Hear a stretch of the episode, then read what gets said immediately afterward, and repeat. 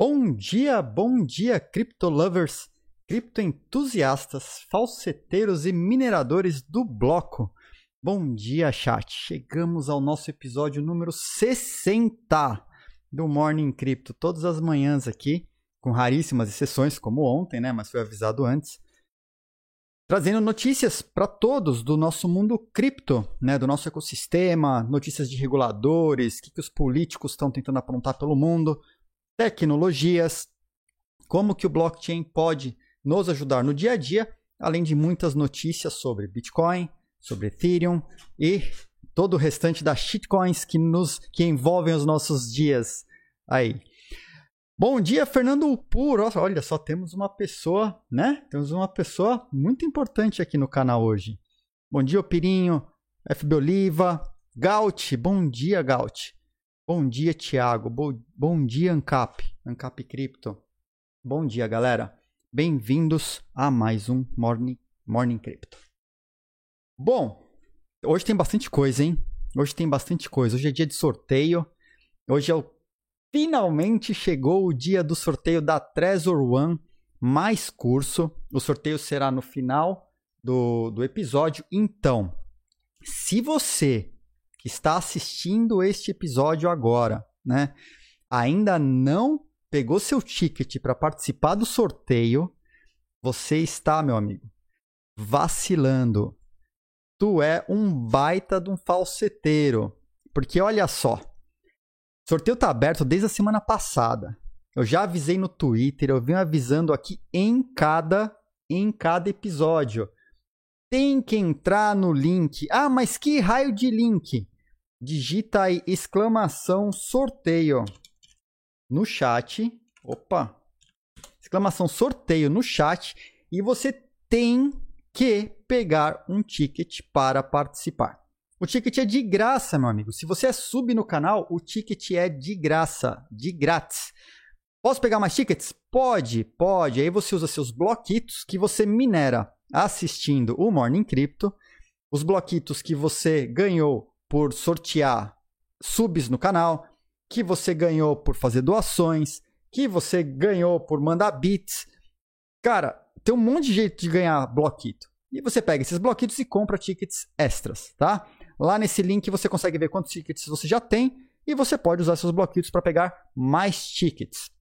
Então tá aí, se inscreva. Hoje é 3 horas. Eu tô avisando. Opa, hoje a, hoje a Trezor. Tiago, Tiago, hoje a Trezor tem. Já, já temos um vencedor antecipado, então? Veremos, hein? Veremos, Tiago. Boa sorte, boa sorte a todos. E assim que fechar o sorteio da Trezor, eu vou abrir por alguns minutinhos para a gente fazer o sorteio de 10 mil sats, que serão entregues via Lightning Network, para comemorar o nosso episódio número 60. Então, quem ainda não baixou uma wallet Lightning, baixe. Baixe, senão não vai ter como receber, tá? A gente já deu exemplos de wallets Lightning aqui no aqui no no Morning Crypto. A gente já fez sorteios de experimentos, né? Fizemos uma experiência sorteando uns sats aqui no canal, né, durante essa semana. E hoje, assim que fechar, assim que finalizarmos o sorteio da Trezor, abrirei para o sorteio de 10 mil sats em comemoração ao episódio número 60. Então, se você não tem uma wallet de Lightning Network, baixe. Ah, qual wallet você recomenda? Para Android e para iOS tem uma wallet super simples de usar que é a Blue Wallet. Tá? O ganhador vai me passar o invoice e eu vou mandar o satoshis imediatamente no invoice assim que eu recebê-lo, tá? Pode passar por Whisper aqui na aqui na Twitch, pode mandar é, por DM no Twitter, mas mandou, recebeu 10 mil sats, tá? Então vamos para a pauta de hoje. A pauta de hoje está boa, tá? Tem, eu tentei trazer bastante informação para vocês, principalmente porque vocês sabem que o Twitter é terra de treta, né? O Twitter é uma rede social onde a gente fala para, a gente não fala com. E entendendo a dinâmica do Twitter, eu simplesmente não me envolvo em treta. Mas eu, eu resolvi responder porque muita gente já vem me pedindo sobre o assunto aqui no Morning Crypto, nos canais. E eu já tenho até vídeo sobre o tema no canal do YouTube. Mas vamos fazer a live, trazer mais informações, trazer mais, mais pontos para a gente bater papo aqui, demonstrando nessa dinâmica da live. A gente vai falar hoje sobre a lei americana, sobre o. Ontem os caras tentaram votar, estão agora brigando por, por emendas, né? Na lei que taxa Bitcoin. É uma lei, é um projeto de lei que cuida para a infraestrutura dos Estados Unidos, tem milhares e milhares de páginas, e os caras resolveram colocar uma linha lá que, cara, traz um problema gigantesco para o ecossistema inteiro de, de criptomoedas, blockchain, todo mundo. Imagina se você é desenvolvedor, aí você fez uma wallet e jogou lá no seu GitHub. Cara, de acordo com a lei, você tem que monitorar os seus clientes e fazer KYC dos clientes que vão baixar a sua wallet. Se você faz código e o seu código gera uma wallet que possibilite a pessoa fazer qualquer transação, você tem que monitorar o cara. Quem vai usar, você tem que fazer KYC dos caras que vão usar o seu pedaço de código potencialmente. Olha que bizarro. Tipo, torna inviável, torna inviável existir. Não é que torna inviável a existência do Bitcoin. O Bitcoin está se lixando para a lei, né? Mas vai criar uma dor de cabeça para quem tenta trabalhar com isso e trazer a aceitação, porque a gente tem os ecossistemas e o nosso ecossistema é muito pequeno. É, vamos cair na real. Nosso ecossistema é minúsculo. A gente está trabalhando ativamente para que a adoção seja maior. Quanto mais pessoas né, utilizarem criptomoedas, utilizarem sistemas alternativos aos sistemas tradicionais, todo mundo sai ganhando. Mas se a lei já barra de cara, já viu, né? Já viu. A gente não conseguiu ainda é, acordar grande parte da população. Uma hora eles vão estar mais despertos, mas ainda não está.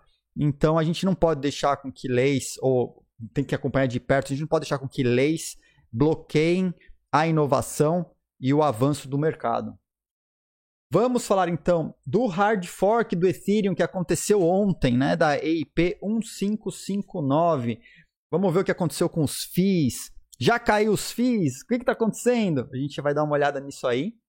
Então vamos falar sobre uh, uma treta que aconteceu ontem, né? A, a Tata Satter, ela post, fez um post falando, pô, poderia ter blockchain. E veio uma galera já aqueles maximalistas tóxicos que eu, já disse aqui no canal que eles são necessários, são necessários, tá? Super concordo que são necessários. A existência do maximalista tóxico deve, deve existir, tem que acontecer. Mas os caras vieram de pedrada em cima das pessoas erradas, assim, meu amigo. Aí eu acho que. Eu não, não me meto, ela até me marcou lá tal, e eu falei bem educadamente. Eu falei, ó, tá rolando uma briga política e não técnica, né? A parte técnica já tá superada. Então, eu achei por bem trazer para o bloco o meu ponto de vista sobre eleições e blockchain. A proposta, né? Porque não é só meu ponto de vista, mas sim uma proposta para mostrar como ela poderia acontecer, é, pra, como que ela poderia ser viabilizada, né? E informações que eu tenho aí, que eu tenho, trouxe e venho construindo ao longo do tempo, apesar que minha vida não é focada em eleição, mas eu tenho trabalhado muito com blockchain nesses últimos anos. Alguma coisa eu aprendi. Não é, não é nenhum forçamento de barra, é uma proposta. A proposta deve ser discutida. Só que o Twitter não é local de discussões, né? O Twitter é um lugar onde você, como eu disse, fala para. Você não fala com. Assuntos muito complexos, é muito difícil de você tentar uma discussão no Twitter, né? Principalmente quando a galera vem gritando. Então, vamos, vamos, vamos tentar esclarecer um ponto de, alguns pontos de vistas aí e tentar trazer alguns conceitos que poderiam ajudar a viabilizar essa história. E finalmente traremos o sorteio da Treasury de 10 mil satoshis, tá? A Miriam colocou lá, Twitter é incubadora de treta. Pois é, Twitter foi feito para treta, porque ele facilita a treta, né? É, é, é, o Twitter é bom para você tretar. De deputados que eram a favor e votaram contra o voto impresso? Eu acho que político a, a, forma como o político emite a sua opinião, ela depende de quanto que ele vai ganhar com isso. Então, assim, o que eu posso falar? Político é político. O papel do, do político é, é, fazer dinheiro em cima da, da para tipo, trazer benefícios próprios, né? Não é esse o papel do político? Tem, tem gente que acha ainda que político representa o povo, né? O político é escolhido democraticamente para representar o povo. Tem gente que acredita nisso. Tudo bem, respeito. Né? Mas normalmente o papel do político é beneficiar a si próprio. Né? Aí você tem as exceções, acredito que sejam as exceções que, que zelam pela vontade do povo, né? que representam aquela, aquele, aquela galera que o elegeu e vai levar a vontade daquela galera. Tá? Tem gente, tem, eu acredito que tem, tem alguns, né? Tem alguns. Se você pescar, você acha, né? Então, o cara, o político que muda de opinião, cara, vamos falar do cara que foi para casa civil? Vamos falar sobre mudar de opinião, né? Então é muito fácil, né? Político troca de opinião fácil, fácil, fácil, né?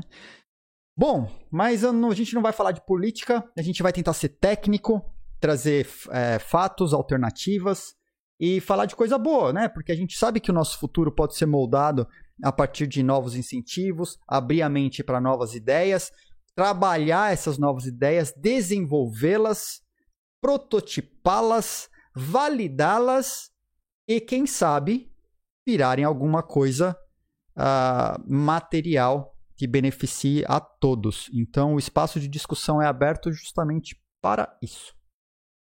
Vamos começar então falando aqui, ó Lei. Não, começar não, vamos começar pagando, né? Olha só, vamos começar pagando, vamos começar pagando, né? Ontem, a gente ia olhar aí, o, antes de ontem, a gente olhar o valor da Zcash, né? Se ela ia estar positiva ou negativa para ontem, para ontem. Então vamos, vamos ver em que pé que deu essa Zcash ontem, não hoje, ontem, tá? A gente vai olhar no gráfico a data de ontem. Então vamos lá. 3, 2, 1, que rufem os tambores.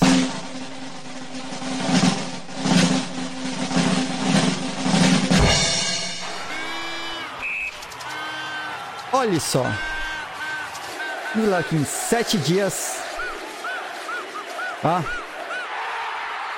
De ontem. De antes de ontem para ontem, a gente vê que houve uma positivada clara aqui. Não dá nem para ficar em dúvida, hein? Não dá nem para ficar em dúvida. Então eu vou, eu vou, vou marcar lá positivo, porque ela deu uma positivada do momento que tava para ontem, deu uma caída para o fim do dia, né? Mas mais ou menos para o momento aqui do, do Morning Crypto, cara, para mim tá claro aqui que positivo. Então será positivo, será positivo. Quem selecionou positivo levou, aumentou os seus bloquitos, então paga marreco Passem seus bloquitos. Tá pago. Tá pago. Beleza? Então tá feito, tá feito. Então vamos lá, ó. Vamos começar falando da Casa, da, da casa Branca, né? Ele ontem o pessoal tentou levar para votação e, e fazer umas mudanças de última hora. As mudanças elas não entraram ainda, tá? Isso é super recente, foi no, aí no meio da madrugada no Brasil, né? É, mas os caras puseram propostas que poderiam poderiam trazer uma trazer problemas aí para quem faz proof of stake, tá? Ela de, é, desenvolvedores, tá? a proposta que estão fazendo lá, é, desenvolvedores e proof of stake, validadores de proof of stake teriam estar sujeitos à taxação, né? Então imagina certos projetos aí, eles iriam para o espaço e desenvolvedores também iriam para o espaço. Então, embora os caras tenham feito uma emenda lá, proposto uma emenda para retirar os mineradores e vendedores de hardware e software wallets, cara, ficou muito assim, muito fechado neles, né? E quem desenvolve? E quem desenvolve? projetos em geral, né? Então, assim, tá muito, tá muito bizarro ainda o movimento lá, a, lá nos Estados Unidos. Ao dia eu colocou lá, o pau tá quebrando no Senado. É, cara, tô acompanhando, o pau tá quebrando mesmo. E aí tem duas frentes agora brigando para ter a sua versão aprovada. Né? Então os caras estão com uma emendas rivais, né, da senadora Cynthia Loomis, Pat, Pat Toomey e Ron Wyden é, tá com uma lista mais abrangente aí de exceções. Inclusive, é, qualquer entidade que valida transações em ledgers distribuídos. Mas, putz, meu, ainda não tá legal, sabe? Ainda não tá legal. Então, podemos dizer que o bicho tá pegando. Os caras estão tentando resolver. A EFF a gente viu ontem, né? É, a EFF colocou lá, falou, cara, essa, esse mandato, né, essa lei para coletar nomes, endereços de transações de usuários, significa que prati praticamente toda, quase toda empresa relacionada a criptomoedas vai ser obrigada, forçada a vigiar seus usuários. Não faz um mínimo sentido, não faz um mínimo sentido. Então a gente, a gente vai acompanhando aí, trazendo as informações em que que tá, as alterações que o pessoal tá, tá mandando lá, né? Ó, o Runema mandou, Benjamin Cohen do YouTube pediu o pessoal ligar para o seu senador e reclamar. Exatamente, cara. Quem tem um senador aí, né? Como a gente deveria fazer com os nossos deputados, senadores, né? Liga para os caras. Eu sei, se vocês americanos vão escutar a gente, mas os caras têm liga para os caras, liga para os caras tá? Olha lá, falou, tem até sugestão para minerador contar como corretor. É, então, os caras, tem uns que acham que todo mundo, né, Runema? Tem uns caras lá que acham que todo mundo, não importa, ah, mexeu com criptomoeda, por quê? Porque usa criptomoeda para lavar dinheiro. Sendo que menos de 2% dos, do, das criptomoedas, das transações de criptomoedas, reportadamente feita por empresa que só trabalha com isso, super conceituada no setor, e menos de 2% são usadas para ilícitos, né? Isso e, e veio caindo. Isso veio caindo. Mas os caras, né, a, a, como eu disse, político gosta do que beneficia a eles, não do que beneficia ao povo. Ao povo, né? Então, então não, não, não, vamos ter que aguardar mais aí. Vamos ter que aguardar mais, porque os caras estão abertos a emendas. Isso é importante, né? Então, estarem abertos a alterações, isso é bom. Agora vamos ver o que vai sair de alteração, porque o que sair lá, pode ter certeza que no dia seguinte teremos os nossos copiando e dizendo: ah, mas nos Estados Unidos foi feito assim, na América do Norte foi feito, foi feito assim. E aí a gente se lasca, né? Então vamos, vamos aguardar, vamos aguardar mais um pouco aí, acompanhar, não só aguardar, mas acompanhar, já que né, nós, brasilianos, a gente não consegue interferir tanto na política dos caras. Mas tem muita gente boa lá trabalhando, tentando tirar essa sinuca de bico. Porque tem a segunda, né? A gente, essa é só a linha que bagunça tudo no, na, na projeto de lei da infraestrutura. Depois tem o outro projeto de lei inteiro que cuida, que trata só de 58, 56, 58 páginas que já mostramos aqui, já compartilhamos, que só trata de criptoativos. Então tem que sair dessa encruzilhada pra cair na outra, né? Então o bicho pega aí. Ô, Manuel, va valeu, valeu resub aí, cara. Valeu pelos dois meses. Valeu pelos dois meses. Tá? É... Opa, tem... Olha só, tivemos follows aí. Tivemos uns follows aí, ó. Valeu, Rony. Valeu, Mãe Investidora.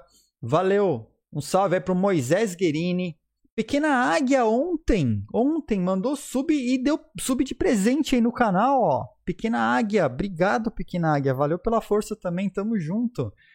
Procópio, deve ser Gabriel, que seguiu Mai Maeda. Não, isso aqui já são dois dias, que já tá muito tarde. Deixa eu até já dar um, uma limpada aqui para ver os novos depois, né? Os que chegarem depois. Então, vambora, vambora. Tá? Vamos continuar que tem mais coisas aqui pra gente. Bom, foi divulgado ontem uma vulnerabilidade, isso aqui é do mundo das, da, da segurança da informação, tá? Ah, gente, o, o Azure, o Office 365, tá vazando as senhas da galera em plain text, em clear text, Tá? Eu vou colocar o link aqui para vocês do GitHub de uma prova de conceito feita. Tá? Então, quem for técnico aí da segurança da informação, tiver no canal, tiver assistindo aqui agora ao vivo ou no YouTube, você chegou aí, tá no YouTube. Sim, meus amigos, ele está vazando suas senhas direto do Office. O que isso significa? Significa que a Microsoft, a gigante da tecnologia, a gigante da tecnologia, está armazenando as suas senhas. Quem tem senha lá no Office 365, né?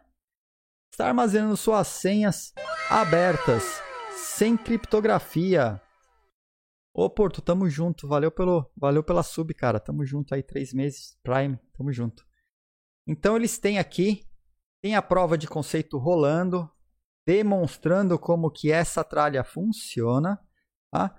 Então tem código aí, tá no chat. Quem quiser esmiuçar o código, veja aí. Veja aí. Tá? Então, o é, que, que eu recomendo? Troquem suas senhas. E troquem suas senhas. E troquem suas senhas. Tá? Mas tem que trocar quantas vezes? Troca a senha todo dia, toda semana, meu amigo. se você lida com. Se você usa Office 365 aí, você tá lascado. Vamos ver qual vai ser a próxima da Microsoft. E lembrando, né, que a gente acompanhou o, o hacking da SolarWinds, até o código fonte do Windows foi hackeado. Foi hackeado, foi, foi copiado, né, foi disponibilizado, inclusive, em, em fóruns aí da, do submundo. mandei o link aí. O, o, quem que pediu o link? Irashid?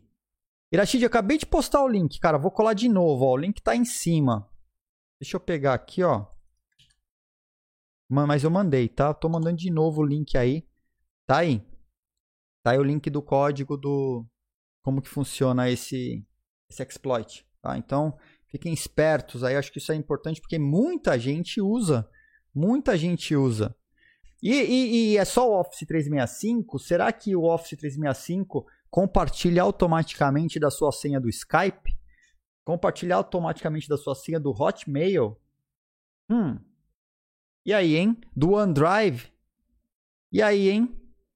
E aí? Tá, mas grande. Do Teams. Do Microsoft Teams que a galera tá usando para fazer é, videoconferência tempo todo.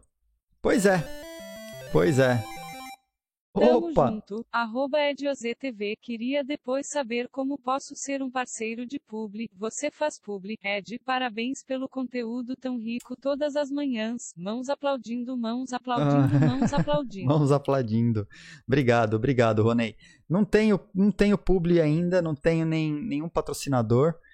Uh, vamos ver, vamos conversar, cara. Vamos ver qual a sua proposta, ver se ela tá alinhada com a proposta do canal e a gente bate um papo depois. Tranquilo, tô aberto, sem sombra de dúvidas. Qualquer, qualquer investimento no canal é investimento pro bloco, né? Eu posso trazer mais coisas pro, pro, pro bloco, mais sorteios, mais coisas bacanas. Aí que tem coisas que acabam, né? A gente tem que gastar dinheiro para demonstrar, para fazer. Vamos, vamos, vamos falar assim, tá? Depois a gente conversa. Bom, mas não pensem que foi só essa notícia não, tá? Temos mais, temos mais. A Apple, a Apple do Think Different, aí todo mundo achando, né? não, porque o iCloud, o iCloud ele é, é criptografado, o iCloud não tem acesso para ninguém, né? O iCloud já foi hackeado, esse, quantas vezes o iCloud, ah, esses dias de novo, né? Mas quantas vezes já teve vazamento do iCloud? Quantas vezes, através do iCloud, conseguiram acesso ao, aos celulares das pessoas, né? Por causa de vulnerabilidades. E a gente vem trazendo aí o Pegasus, como que o Pegasus invade principalmente os iPhones, é, de maneira que você é invadido, tem um programa instalado no seu celular e você nem precisa clicar em nada. O cara te manda um SMS e invadiu o seu celular, né?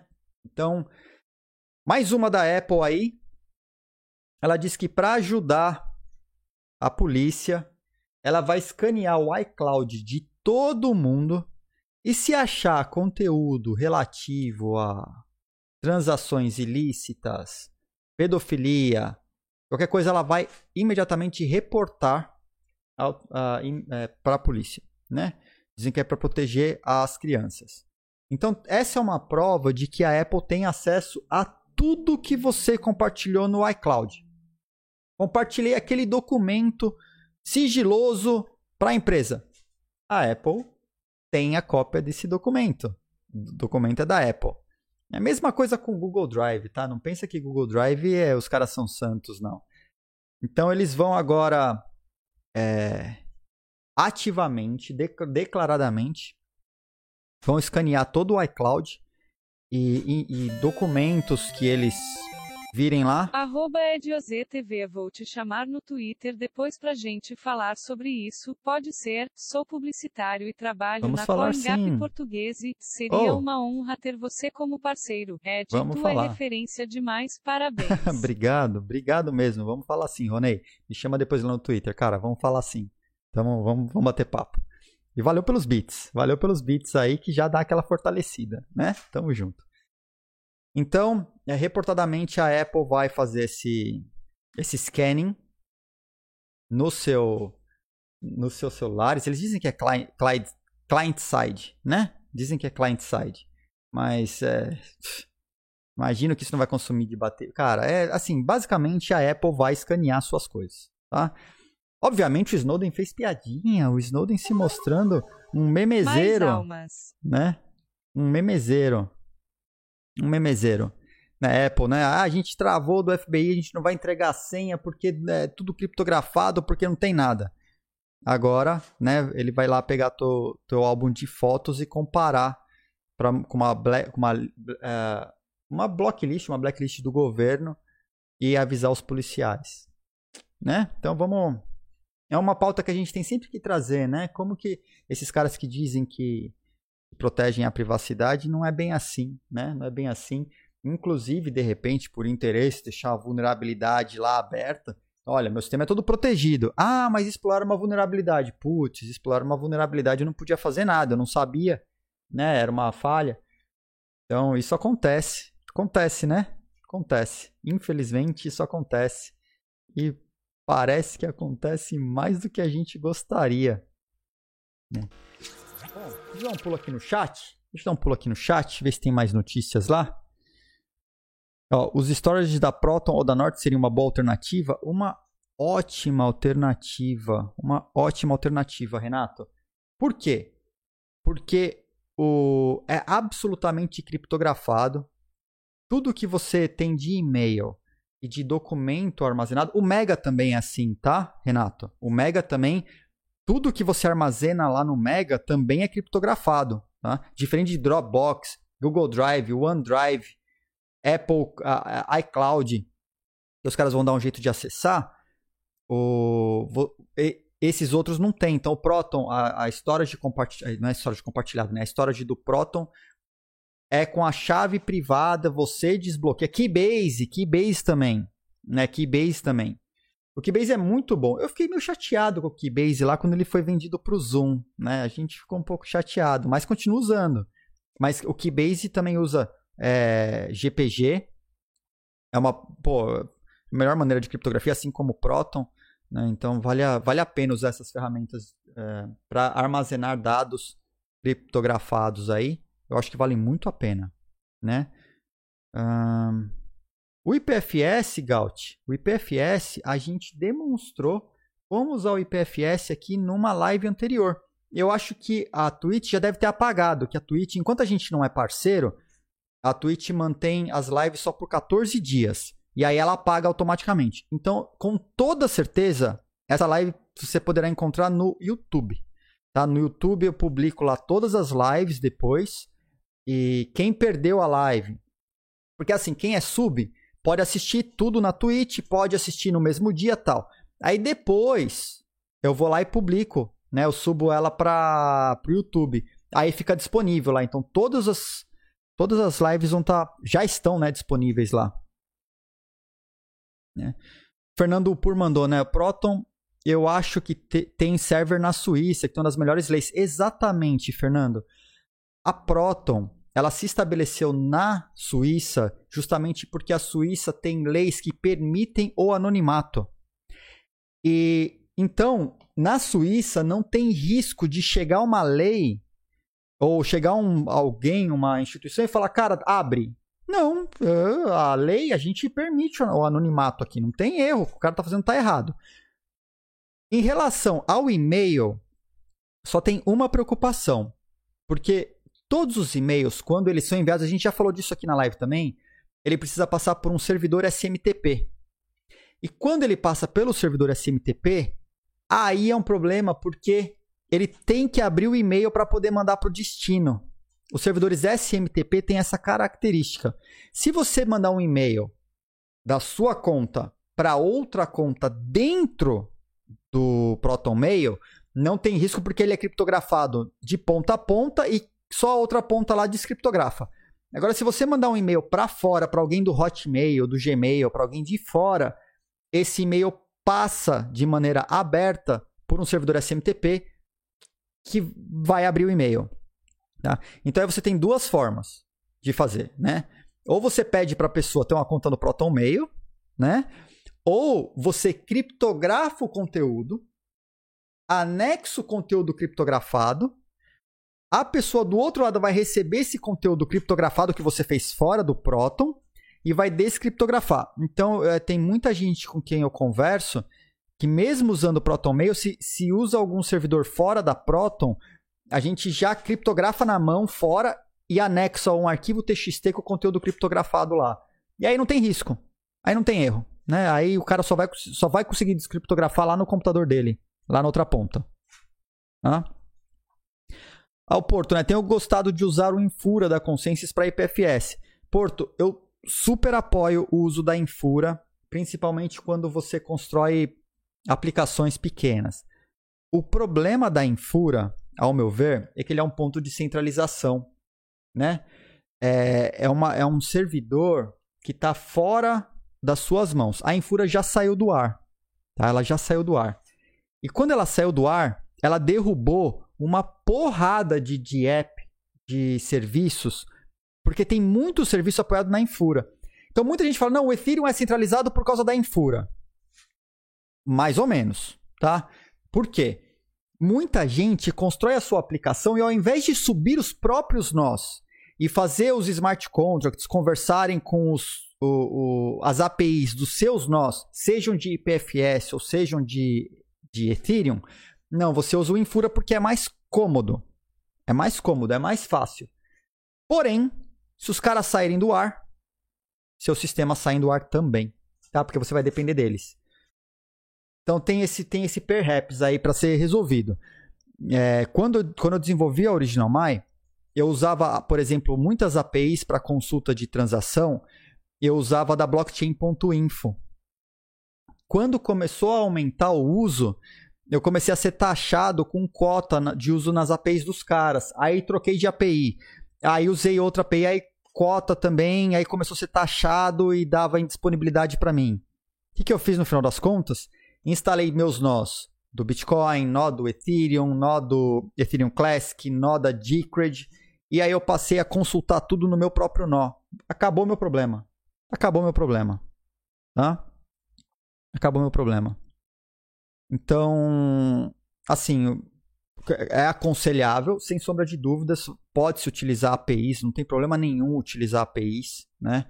Mas em algum momento, se a sua solução escala, é, a gente, como desenvolvedor, a gente acaba considerando usar os, os nós da nossa própria infraestrutura para não correr o risco desses caras ficarem do ar e a gente ficar na mão, né? Então, ah, sem dúvida, Porto. Você vai fazer hackathon, cara? Vai participar de hackathon é enfura na cabeça. Enfura na cabeça. Fiz o projeto lá do, do browser, do, desculpa, do blog, né, que foi o primeiro blog descentralizado, baseado em Ethereum, em smart contracts. Cara, também usei Infura lá no projeto. Não pensei duas vezes quando eu estava desenvolvendo, mas não pensei duas vezes. Falei, vou subir infraestrutura para um projeto aqui que é open source, ninguém vai usar só para ficar um código disponível lá para fazer uma demonstração. Não vou subir infraestrutura para isso de jeito nenhum. Né? Usa dos caras. Depois, né? Aí você considera. Esses nós não acabam sendo um ponto de centralização também? Uai, você precisa se comunicar com o blockchain de alguma maneira. E a gente só se comunica com blockchains através de nós. A gente pode escolher. Aí vamos falar de todos os blockchains, né, Alex? qualquer blockchain. Se, é, por exemplo, você vai mandar uma transação, você vai mandar através do seu nó ou do nó de terceiro. Você vai consultar um saldo, vai consultar através do seu nó ou do nó de terceiro. né? É, ele é descentralizado porque você tem a possibilidade de utilizar você mesmo nó. Mas a gente sempre vai cair num ponto de centralização a partir do momento que a gente começa a diminuir esse universo. Até que a centralização está no seu eu, no self, no desenvolvedor, ao ponto da gente levantar a questão. E se o desenvolvedor ficar indisponível para fazer uma atualização nesse código e ele não for adotado pela comunidade, esse código, esse, essa, esse projeto morre. Então, assim, ele é de, todos os projetos de descentralização de blockchain, eles preveem que nós, participantes dessa rede, possam mandar transações para a rede. Aí eu tenho o meu nó. Se o meu sistema conversa com o meu nó e o meu nó fica indisponível, ela vai. É, essa centralização acontece para o meu sistema, não de uma maneira sistêmica para o restante da rede. Tá? Não para o restante da rede. Então, se a gente pensa num mapa, eu já fiz esse exercício, já foram discussões que a gente. É, não, não no Morning Crypto, é a primeira vez que aparece no Morning Crypto, mas você tem o, a descentralização no âmbito geral, mas conforme você vai cortando essa pizza, você vai cair num ponto de centralização até que você cai no self, né? Que é o ponto mais central que tem. Sou eu, o desenvolvedor. Entende? É uma questão filosófica e a gente pode cair nessa questão filosófica. Se for levar por esse lado, não existe sistema descentralizado, tá? Mas qual o referencial para descentralização? O referencial é o core do blockchain ou sou eu? Né? Mas a gente pode dizer que é, se o meu sistema depende do meu nó, o meu sistema centraliza no meu nó. Se o meu nó estiver fora, o meu sistema fica fora, né? É, se o nó onde meu sistema se conecta fica fora, o meu sistema fica fora. Mas, por conta da descentralização, só o meu sistema fica fora. O restante da rede não sofre com isso. Tá? Se a gente olhar do ponto da, da olhando como referência a rede, não eu e o meu sistema. Beleza? Mas se você for é, diminuindo, né, se for dividindo essa pizza, com toda certeza você vai cair em algum ponto de centralização, mas que sou eu, dependente do meu sistema ou da minha vontade de atualizar e manter códigos ativos. Tá? Mas aí a gente vai a gente vai diminuindo isso aí. Vamos cair agora, falar lá do hard fork do Ethereum, um pouquinho. Né? O hard fork do Ethereum aconteceu ontem. Aconteceu ontem. Ele é da EIP 1559, que a gente já veio discutindo sobre, né? E diversos profissionais aí, diversos caras, da, por exemplo, aqui do Coindesk, que fizeram um apanhado, né, de, de pontos de vista, né? Os caras falaram, ah, aparentemente foi um sucesso, tal. É, vai, vai levar um tempo, talvez né, semanas aí para que a gente consiga ver o impacto no upgrade. E nem todos os sistemas estão atualizados ainda para fazer uso né, da, da, do upgrade. Então, ontem, ontem, a gente não viu alteração. Né? Tem alguns casos aí, inclusive, que eu trouxe numa, num bate-papo no Twitter, em poucas linhas, dizendo que eu tenho uma preocupação, porque você separou, né, o, o Ethereum ele separou uma camada que é para ser queimada e um FII que você define quanto vai pro pro, pro minerador, né? E aí, quando quando o, a, a, quando você faz isso, o minerador, a gente já discutiu aqui também, o papel do minerador ordenando, ele escolhe quais transações entram e quais não entram no, no bloco. Antes, ele era recompensado pelo valor inteiro da transação, inclusive a, pela complexidade de processamento do seu, do seu smart contract. Agora, isso aí tudo é queimado e ele fica só com uma parte que você definiu para ele, que chama hoje base fee, né? Será que esses, que esses mineradores não vão começar a forçar, por exemplo, não colocando sua transação tão cedo lá no, num bloco, para forçar você a aumentar o base fee para compensar aquele valor que ele deixou de ganhar? Será que ele não pode fazer isso? Pode, pode, né? E numa dessa, o fio do Ethereum não baixa. Ele começa a fazer uma coisa dessa. Então, traz essa possibilidade? Traz. Como nem todos os sistemas ainda estão fazendo uso da, dessa atualização, a gente só vai ver nos próximos dias. Então ainda é um ponto para a gente acompanhar. Né? O Vitalik está super, né, tá, tá super uh, confiante na, nessa história aqui. Né? Falou, olha, foi um sucesso, tal. Agora vai ser mais fácil mudar a transação, porque ela já vai entrar no próximo bloco. Desde que os mineradores não sejam maliciosos. Desde que os mineradores não sejam maliciosos. Porque lembrando, no modelo atual, o minerador é a última voz, é ele quem bate o martelo em qual em qual transação entra no bloco, tá? Porto tem, tem sim, tem um, um sim né?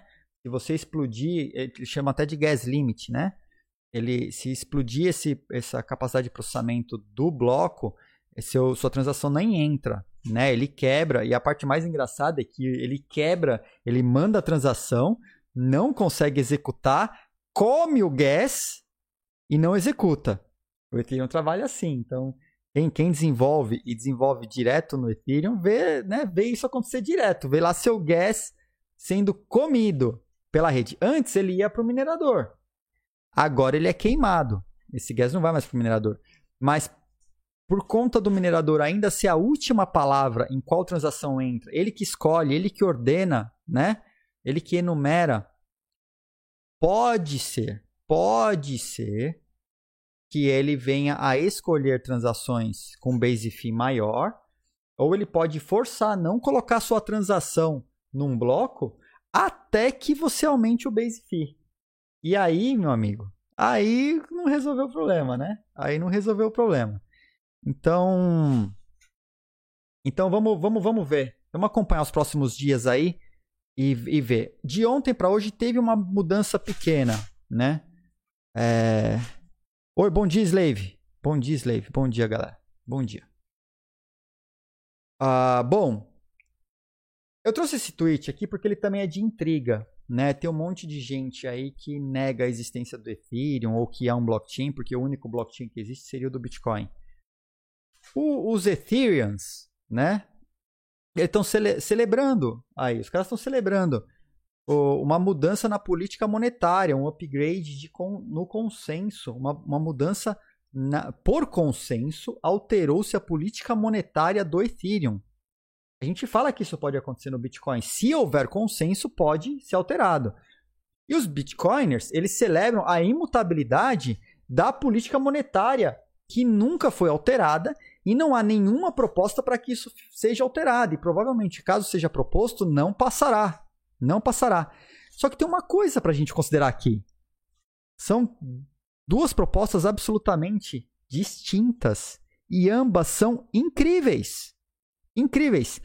Ah, mas é errado. Não tem nada de errado com nenhuma das duas. Cada uma segue o seu jogo, com as suas regras. Lembrando que a parte mais importante é que o consenso não foi quebrado, o consenso não foi violado. É o consenso que determina se o Bitcoin continua do jeito que está ou não e que se o Ethereum continua do jeito que está ou não. E o consenso no Ethereum achou que deveria haver uma mudança na regra da política monetária, da política econômica dele, porque isso traria benefícios a longo prazo. E, ok com isso. Se vai funcionar ou não, a gente vai descobrir depois. Por quê? A gente já discutiu isso aqui na live também.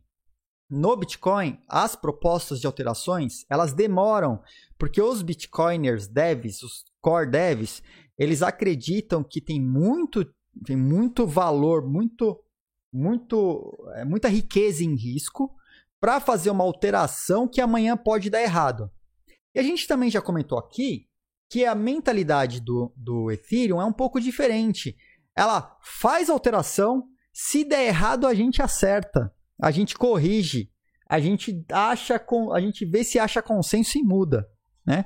Então, a forma de pensar é absolutamente diferente de ambas.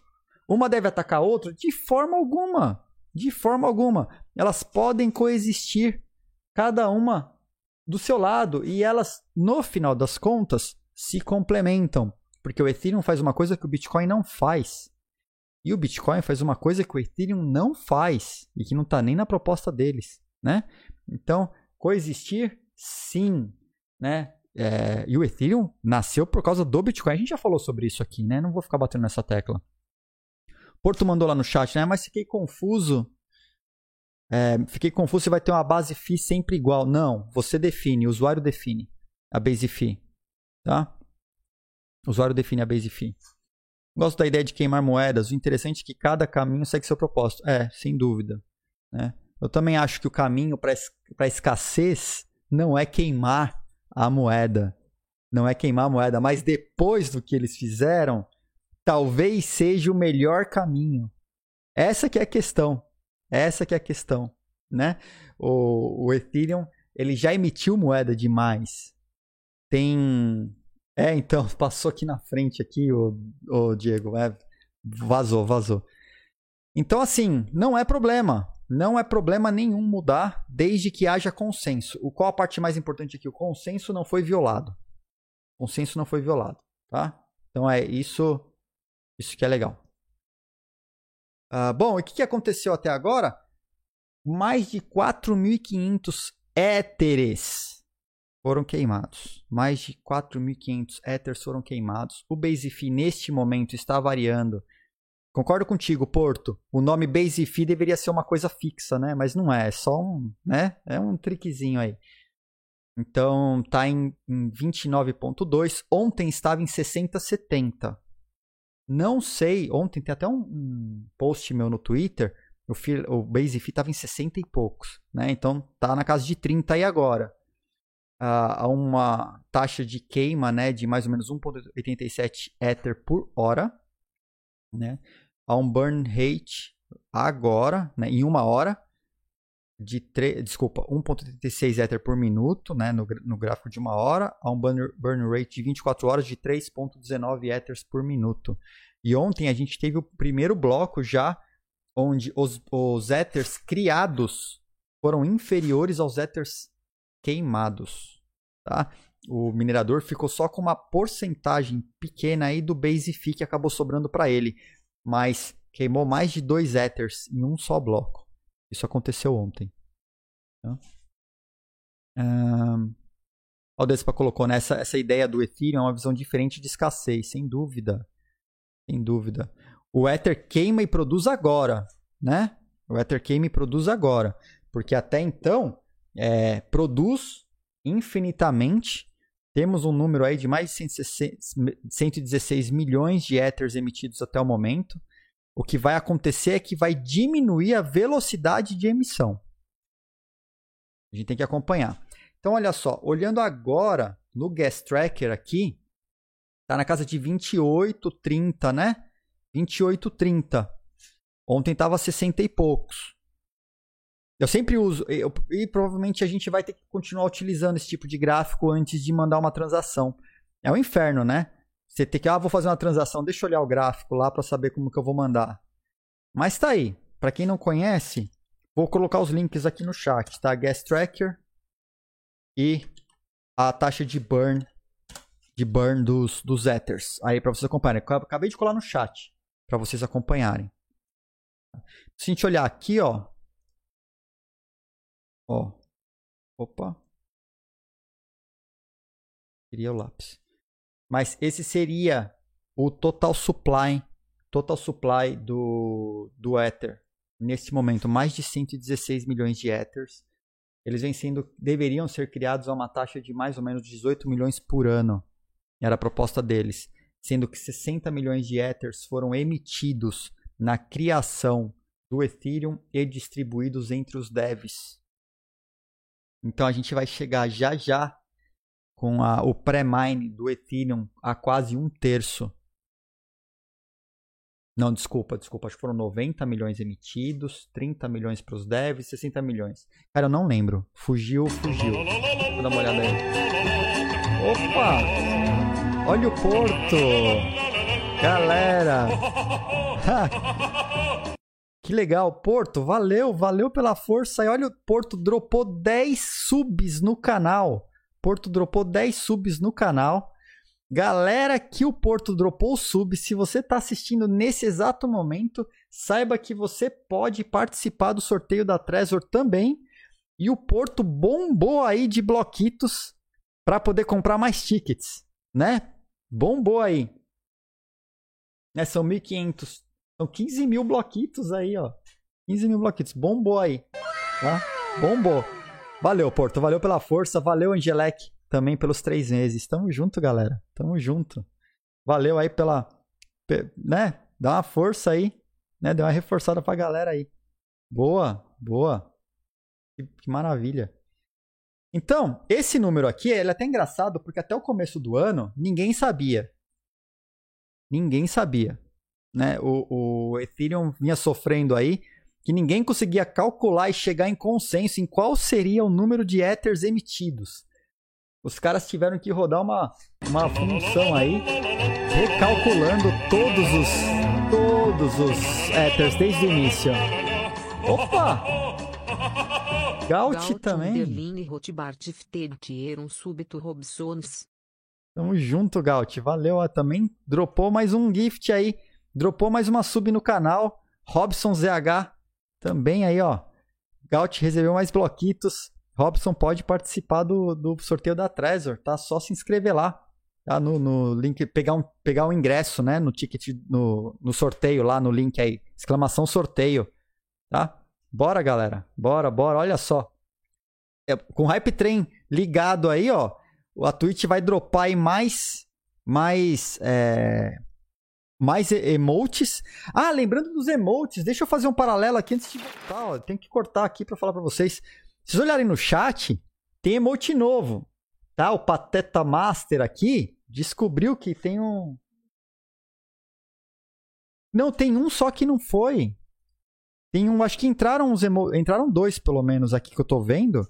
Entraram uns emotes novos aí, que eles já aprovaram, não aprovaram todos que eu subi.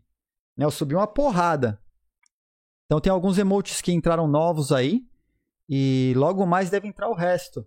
E tem emote para bits também, né? O, acho que o Diego que tinha feito, tinha mandado mil bits Aí o, o, Diego já teria acesso aos, ao emote novo aí dos mil bits, aí que desbloqueia também por quantidade de bits. Né? Então, assim, descobri. Assim que eu descobri, eu subi os emotes novos. Aí tem uma porrada de emote da hora. Vamos ver aí se o. Agora depende da Twitch liberar, porque cada emote que você sobe, a Twitch vai lá manualmente. Uma pessoa checa o emote e taxa ou libera. Então subir os emotes aí, vamos ver se, se vão, né?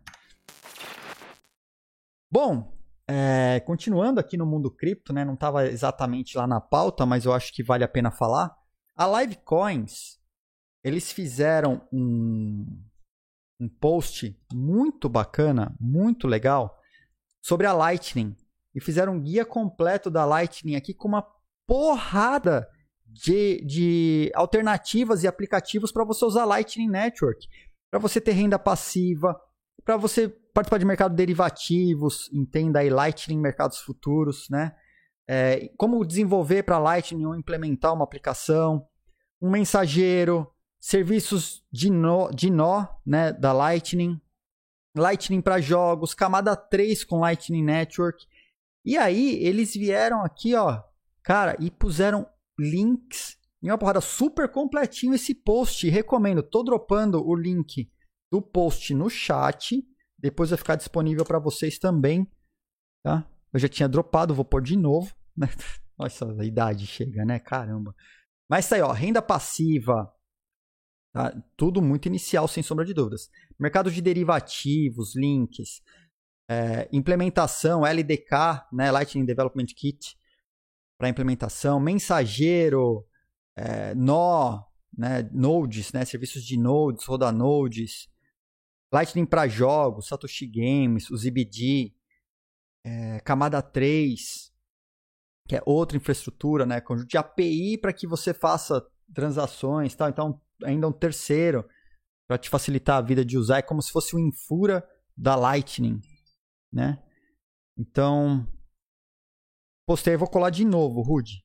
Tá aí de novo, tá? O Rude Mac pediu ali, tá aí.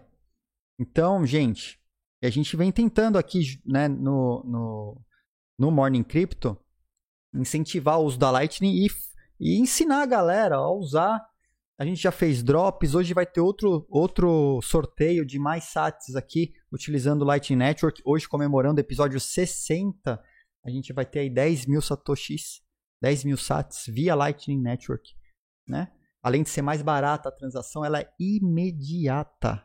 Imediata. Então, vamos lá. Bom, passando então, né, já falamos, já falamos de reguladores, já falamos de hacking, já falamos de hard fork do Ethereum. Vamos bater um papo. Oh, os caras lançaram Nomad? Eu não, não vi que os caras lançaram uma wallet nova. Maravilha, cara. Pra, é, plugin para Firefox e Chrome. Olha só, para você ter ela no seu browser diretamente. Direto usando Lightning, para você poder fazer pagamento direto do seu browser. Não precisa nem pegar no celular. Tá? Que legal. O Rony falou, né? Esses dias fui entrar num grupo do Telegram e pediu 17 centavos em Satoshi para entrar. Boa também. Boa também, né? Acho que 17 centavos em Satoshi deve dar 100, 100, é, 100 Satoshis, né? Certo? 100 Satoshis, deve ter sido isso. Porque 100 Satoshis está mais ou menos 4 centavos. 4 centavos de dólar deve dar mais ou menos isso em reais. 100 Satoshis é nada, cara. Né? A gente já viu também, a gente viu aqui na live o pessoal utilizando a. É... Bom, a gente viu isso com token, com NFT, né? Mas pode ser feito também com, com a Lightning, o paywall, método de acesso, ver conteúdo, né? Ó, chegamos aí, recebemos um dog novo aí, ó. Pegamos um level 3 aí no Hype Train. Chegamos um level, pegamos um level 3 no Hype Train aí, ó. Que legal, que legal. que da hora. Bom, então vamos entrar aqui na, na, na terceiro, no terceiro bloco. No terceiro bloco, tô até marcando aqui para o timing para a gente começar a falar de eleições.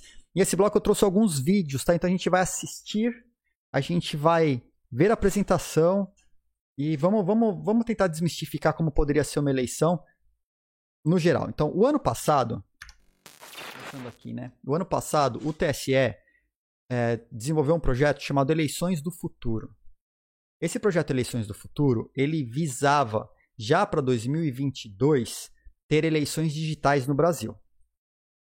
E ele convidou algumas empresas e empresas brasileiras, né, incluindo internacionais também, multinacionais, a Microsoft participou, a IBM participou, a apresentarem suas soluções de eleição digital mantendo algumas características básicas que eram necessárias, né? O que, que era necessário? Era necessário que identificar o eleitor, era necessário contabilizar o voto apenas uma vez. Para o governo brasileiro, isso é o que eles querem. Era necessário garantir o sigilo do voto e incluir mecanismos de transparência e auditoria tá? para um método digital, uma alternativa. A Original Mai, a gente é, participou do projeto, sem sombra de dúvidas, conversamos muito com o TSE, conversamos bastante com os técnicos do TSE e eu adianto para vocês, esses caras são super interessados em alterar o modelo e os caras entendem, os caras viajaram o mundo olhando países e tecnologias para encontrar soluções que poderiam ser compatibilizadas com a realidade da eleição brasileira. Tá?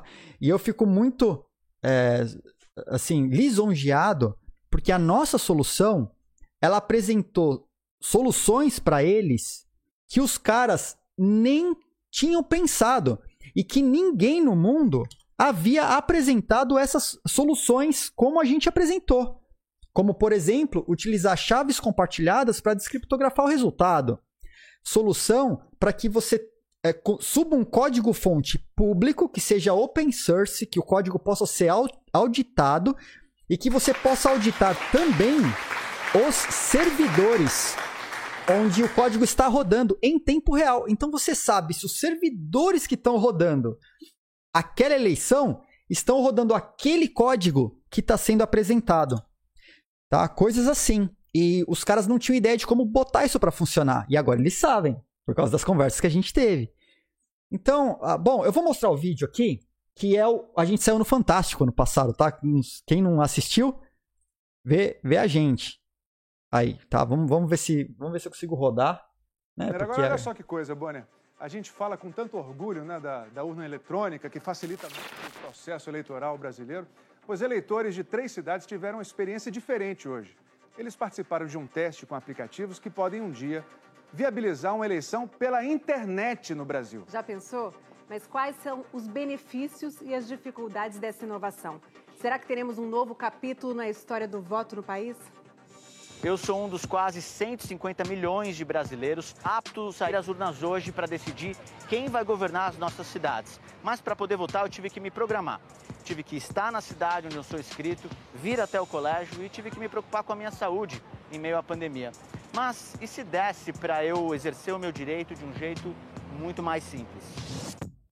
Dá para votar no bicho papão, no lobisomem, ou numa chapa com o boto cor-de-rosa e Olha a gente aí, ó. Os candidatos são fictícios, mas não é uma brincadeira. É um exercício de cidadania, uma simulação do Tribunal Superior Eleitoral que estuda a viabilidade de realizar eleições pela internet. Você não precisa sair de casa e nessa pandemia seria até melhor. Tem pessoas que você vê andando por aqui com dificuldade e que fazem questão de votar. Então isso ajudaria muita gente. Quanto mais fácil a gente facilitar os votos, mais pessoas vão poder votar. É bem mais prático, não precisa estar vindo aqui para votar, você pode fazer online. 26 empresas criaram aplicativos a partir de quatro requisitos: identificar o eleitor, contabilizar o voto apenas uma vez, garantir o sigilo do voto e incluir mecanismos de transparência e auditoria. A internet oferece mecanismos diversos de participação e até modelos de uma democracia direta em algumas matérias. Nós precisamos aproveitar. Democracia direta foi a gente que fez também, hein? internet para aumentar a participação. Mudamos.org. Hoje, Tem original mais lá também. foram testados em sessões eleitorais de três cidades.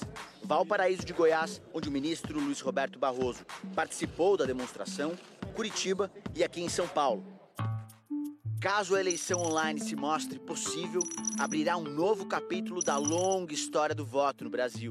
A primeira experiência foi no, logo no início do Império. Sempre se votou no período colonial, desde o, a, o tempo do Império, as câmaras municipais eram eleitas.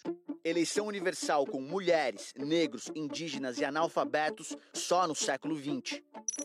Tivemos a época do voto impresso e as denúncias de adulteração de cédulas. Foi uma sucessão de votos, uma dúzia de votos, com a mesma letra, dando a ideia flagrante que foi feita pela mesma pessoa. Em 1996 vieram as urnas eletrônicas.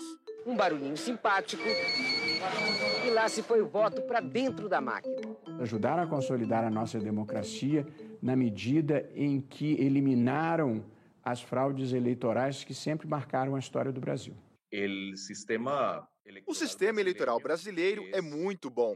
Conseguiu gerar uma experiência bem-sucedida em matéria de emissão de voto através de meios eletrônicos.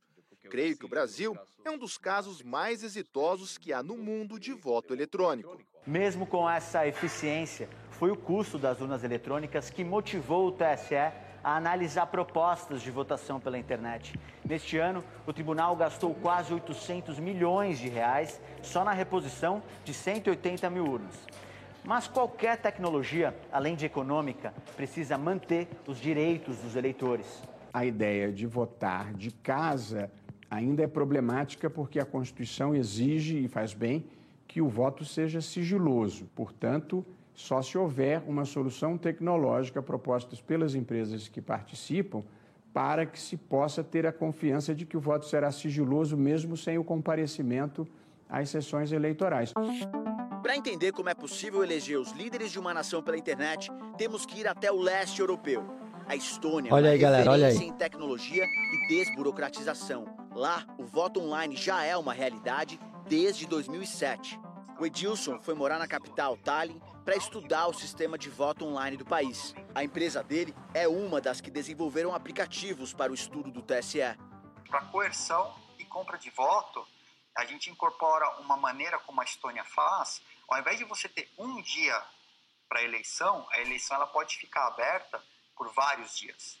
E o eleitor ele pode, inclusive, trocar o voto. Que a pessoa que compra o voto, ela nunca vai ter certeza que você votou na pessoa que, que, era, que era esperada. E fraude nos resultados. Joseph é especialista em segurança na Estônia. Você torna tão difícil quanto puder. Basicamente, você minimiza os riscos até que se torne tão seguro quanto as urnas eletrônicas tradicionais. É importante que você proteja esses sistemas, permita visibilidade e auditoria. Lá na Estônia, os votos são criptografados, como seriam aqui no Brasil também. Mas para o Edilson, a maior preocupação na segurança, no nosso caso, é com o próprio acesso à internet. Eu vejo o problema de tentativa de hacking e indisponibilidade dos sistemas. A criptografia, os sistemas abertos, eles podem ter toda a segurança do mundo, mas a infraestrutura, ela precisa aguentar uma carga de tentativas de acesso e ataques. A Estônia tem 1,3 milhão de habitantes, o Brasil mais de 200 milhões. Aqui no Brasil, por enquanto, isso é só um estudo. No ano que vem, o TSE vai analisar os relatórios das empresas que participaram da demonstração hoje. Pretendo convidar os ministros Luiz Edson Fachin e Alexandre de Moraes, que serão os meus sucessores aqui no Tribunal Superior Eleitoral e que vão organizar as eleições de 2022. Olha esses caras no chat, Edilson para nós pensarmos juntos se os modelos propostos são satisfatórios e como dar início à sua implementação. Ainda não dá para ter certeza se o voto online será o futuro das eleições, mas a promessa é que qualquer mudança será gradual e segura, tanto para a geração que aprendeu a votar com as cédulas de papel, quanto para aqueles que são tão íntimos da tecnologia, os futuros eleitores. Olá, olá, olá, olá. Abriu e fechou, né? original é abriu e fechou. Bom, eu passei, é, é, passei, talvez esse vídeo vá até ser taxado no YouTube depois por causa de direitos autorais. Vamos ver o que vai acontecer. Mas eu achei importante passar para mostrar a, como que é, foi a iniciativa, como que a gente participou ativamente disso. valeu, valeu, Diego. Olha os caras, meu. Mas, bom. Ai, caramba. Meu Deus do céu. Então isso foi para mostrar que a gente alguma coisa, a gente pode não entender tudo, mas alguma coisa a gente entende e a gente construiu e vem construindo para tentar ajudar, né? De alguma maneira, alguma, de alguma maneira a gente acaba se envolvendo. Eu sempre já comento, quem é do Morning Crypto sabe que é, eu sempre comento aqui, volta e meia eu estou em contato com o governo brasileiro, eles me procuram muito, é, até para assinatura eletrônica avançada, eles me mandaram as portarias técnicas, onde eu pude, é, inclusive, revisar e sugerir alterações, inclusive em protocolos que estão. sugerir alterações de protocolos que estão sendo. que vão ser colocados lá. E então. Assim, eu, a gente conversa, né? O governo conversa comigo, eu converso com o governo sempre que eu sou solicitado. E eu faço isso graciosamente porque o intuito é, né, evolução aí do nosso querido país. Então, é, a ideia do governo, dos técnicos, é isso que eu quero realçar aqui. Os técnicos, eles sabem o que pode ser feito, o que precisa ser feito, eles sabem. E aí eu volto no ponto que eu sempre venho falando, né? Ô Hirose, valeu, valeu, valeu pelo gift aí. Tamo junto. Então eles sabem o que precisa ser feito, como precisa ser feito. A questão, a questão do da, de impressão, impressoras, coisas. Cara, isso é uma questão política. E eu bato na tecla e vou continuar falando isso aqui sempre. Há uma questão técnica que já está discutida e superada. Inclusive, dinheiro para isso existe. Olha o fundão. Olha essa doação que a gente está fazendo para partido fazer propaganda política. Até agora a discussão está em 5 bi que baixe para 4, para 2, ainda é muito dinheiro. Imagina um mundo, imagina um mundo e essa grana é aplicada para melhorar o sistema de eleição e transformar ele em modo, em, num modelo digital. Tá? Então falar que falta dinheiro, não, não falta dinheiro. Por isso que eu continuo batendo na tecla. A discussão é política, a discussão não é técnica. E por ser política, não é no Twitter, que você vai resolver alguma coisa, porque o Twitter 1 não tem espaço para você tentar discutir, argumentar. Então ganha quem grita mais, quem grita primeiro. Por isso que eu, eu realmente não me envolvo. Mas, mas, mas, então, uh, para compartilhar com vocês, existe um vídeo meu já de é, 4 bi a 254 euros, acho que 253 bin, 253 euros, dá 4 bi de real. Vou colocar aqui, tem um vídeo que eu já fiz no dia das eleições. Eu fiz um vídeo demonstrando como seria o modelo. Tá? Coloquei, acabei de colocar no chat. Tá? Esse vídeo está no meu canal. Tá nesse canal, no canal do YouTube. Mas, mas, mas, eu preparei um materialzinho para vocês, para compartilhar explicitamente, especificamente com o bloco aqui Vamos falar sobre blockchain e voto eletrônico, tá? Aqui no, aqui no Morning Crypto. Com a apresentação, essa apresentação eu preparei para Campus Party em 2019, tá? que fui convidado a falar lá. E eu dei uma, só uma, um tapa nessa, nessa apresentação para trazer para vocês e apresentar uma proposta que poderia viabilizar a eleição digital no Brasil levando em consideração o que eu estudei dos modelos de eleições ao redor do mundo, modelo da Estônia sem sombra de dúvidas e o modelo brasileiro. Tá? E o modelo brasileiro. Então, tudo isso que foi construído foi para uma mudança no sistema eleitoral brasileiro para que pudesse viabilizar esse voto eletrônico. Tá? Então, vamos lá. Quais os problemas com o voto eletrônico hoje no mundo? Né? Você tem problemas aí com a compra de voto, você tem problemas de com a intimidação, coerção, validação de identidade, com a fraude, o código que roda na urna ou no sistema, você não consegue visualizar, né? É, utilização de simuladores de smartphones para simular as pessoas e, e roubar o voto delas.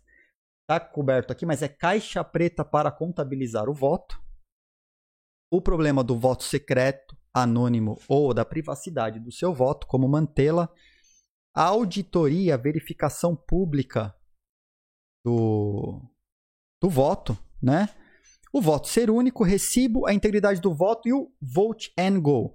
O que é o vote and go? O vote and go é o voto que você é, chega, vota e sai. Você chega, vota, é como é no Brasil, né? Você chega na urna, vota e vaza, tá? Então, uh, são esses os principais problemas com o voto eletrônico ao redor do mundo. A gente tem sistemas de votos utilizando criptomoedas, por exemplo, a Decred, né? Você vota em propostas. O voto é anônimo desde que a wallet da pessoa não seja vinculada à identidade dele, certo? Porque você vota, votos com criptomoedas tem o tempo todo. Né? Você tem uma quantidade X de criptomoedas, você vota com essa quantidade de criptomoedas fazendo stake, e aí o, o, o seu o voto tem o peso da quantidade de moedas que você disponibilizou naquela proposta. Então a Decred faz isso. Dá para fazer com Ethereum. Tem uma porrada de projetos de, com criptomoedas que fazem votos com criptomoedas. A Decred é um deles, né? é um exemplo. Isso vem sendo feito já há bastante tempo com a Decred. Né? Quem usa a Decred está bem acostumado com o sistema de stake e de votos em propostas. Né? A governança deles é muito baseada nisso. Mas o voto é público. Todo mundo sabe qual wallet votou em qual proposta e com qual peso. Né? E tem uma outra questão: você não tem a validação de identidade de quem está por trás do voto. Então não daria para utilizar esse modelo num modelo é, de voto para o governo. Você tem o voto feito pelos mineradores, que a gente já conhece. Né? São os mineradores votando. Aqui eu esqueci de atualizar, eu podia ter colocado o Taproot. Né? A gente acompanhou o Taproot aqui no Morning Crypto, a votação, a tela, ver como que tava, como que os mineradores estavam votando. É, que você vota faz, é, fazendo uma alteração no bloco, tá? apontando uma flag lá no sinalizador, e você volta com a mineração. Né? Então a gente teve aí a, a Segwit, a gente teve a WASF, que, né, que foi a, a implementação da Seg, Segwit no final das contas, né, a força da, dos nós votando também. Então você tem, através da mineração de um minerador com seu poder computacional, vota e mostra que ele está interessado naquela alteração. Tem os votos por smart contracts. Né? Como eu disse agora há pouco, o voto da Decred não difere muito, mas aqui você tem smart contracts cuidando desse voto. Então você tem ele no Ethereum Classic, que é o Ethereum de verdade, o Ethereum, né? a Kleros. A Kleros, por exemplo, é um sistema de arbitragem é, sem é, é uma de corte descentralizada. Eu já trouxe a Kleros aqui no canal também. A gente já falou da Kleros, né? Um sistema de arbitragem descentralizada, de corte descentralizada para resolução de conflitos, onde as pessoas votam com stake, vota com token.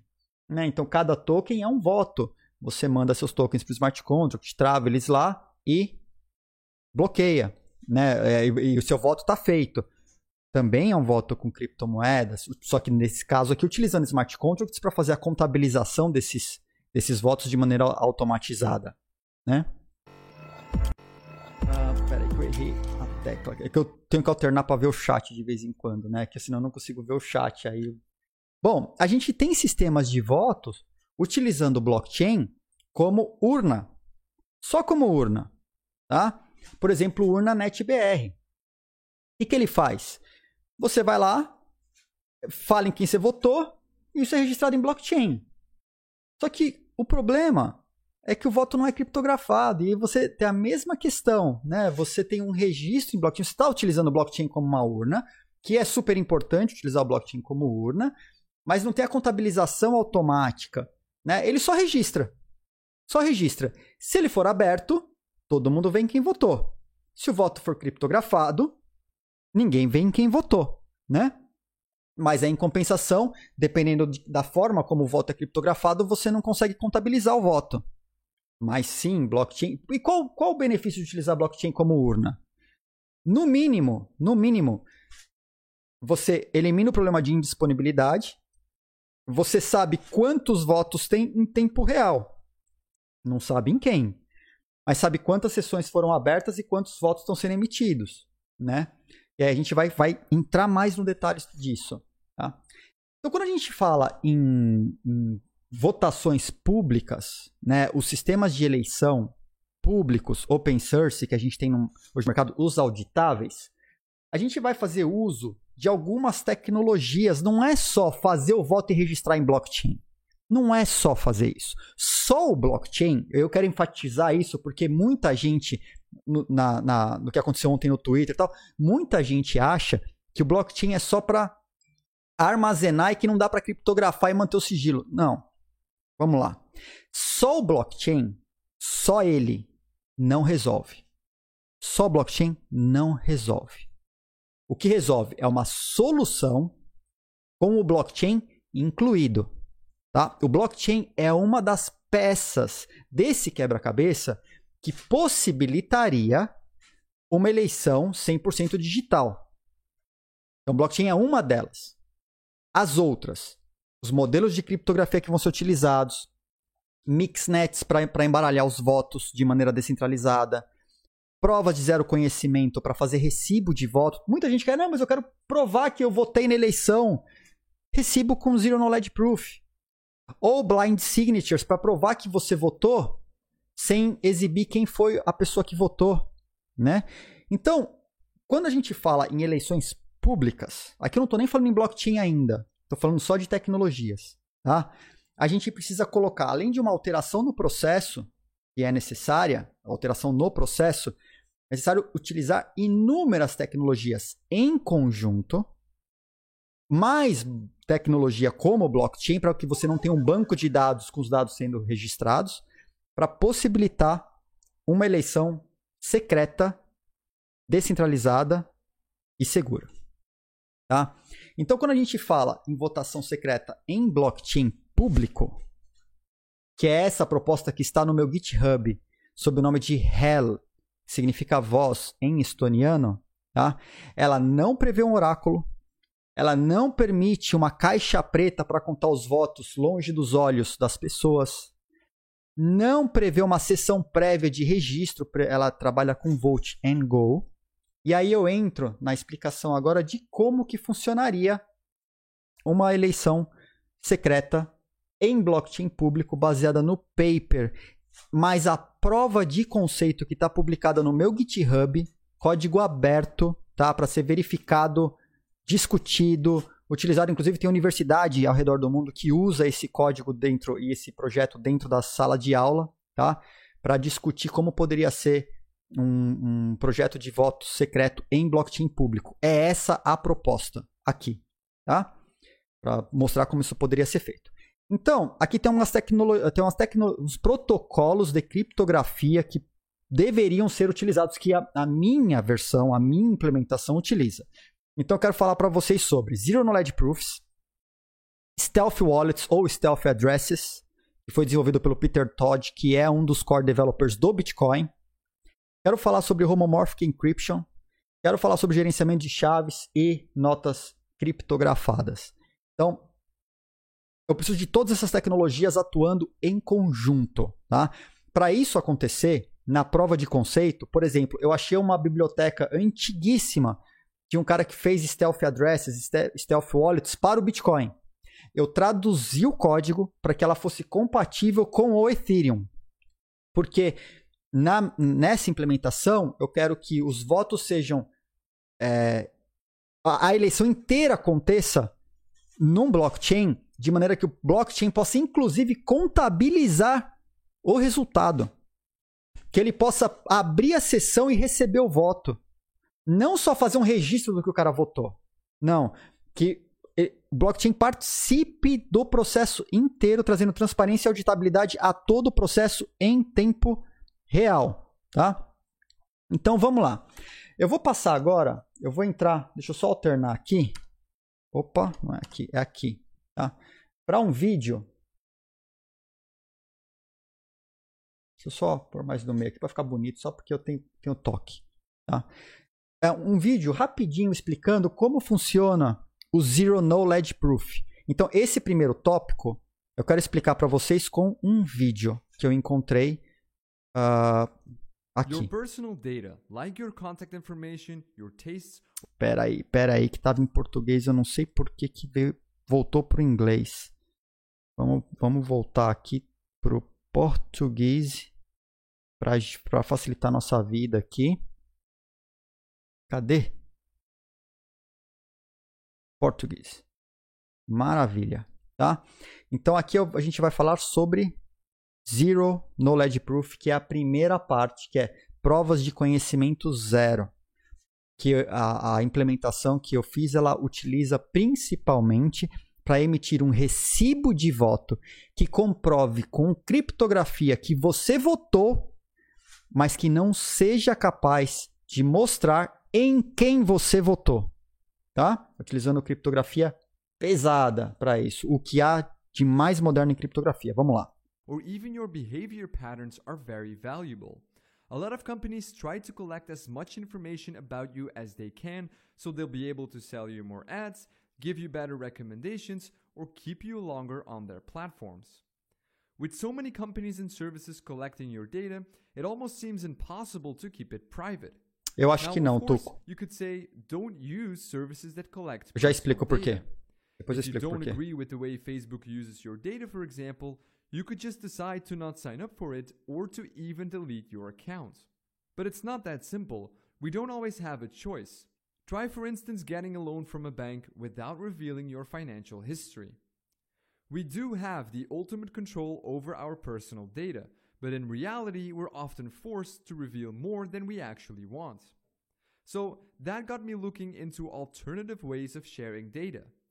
Is there a way to provide companies with the data they need without actually revealing the data itself. Kind of like proving that something is true without revealing the thing we're proving. Well, such a technique does exist, and it's called zero knowledge proof. Let me demonstrate how it works. Imagine you have a friend who is colorblind and can't see the difference between a green and red ball.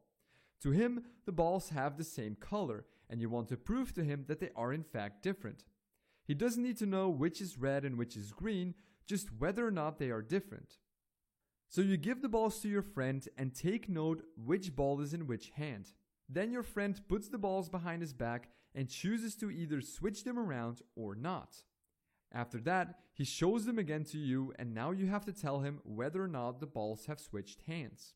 If you are not colorblind, this is very easy to do because you can see the difference in color. You can clearly tell when the red ball was moved from his left hand to his right hand, for instance. In fact, we can determine that with an accuracy of 100% because again, we can see the difference in colors. But hang on, your friend is suspicious. The balls look the same to him, and he thinks that you're trying to fool him. After all, you have a 1 in 2 chance of correctly guessing whether he switched the balls. Those are pretty good odds, so you decide to run the experiment again. Your friend hides the balls behind his back, randomly chooses to switch them or not, and then presents them again to you. Again, you can see straight away if he switched them or not. But if the balls would be the same color, you would have to guess again, and now your chances of guessing correctly are halved and are now just 1 in 4 or 25%. Repeat this process 10 times, and the chance of you guessing correctly drops to just 0.09%.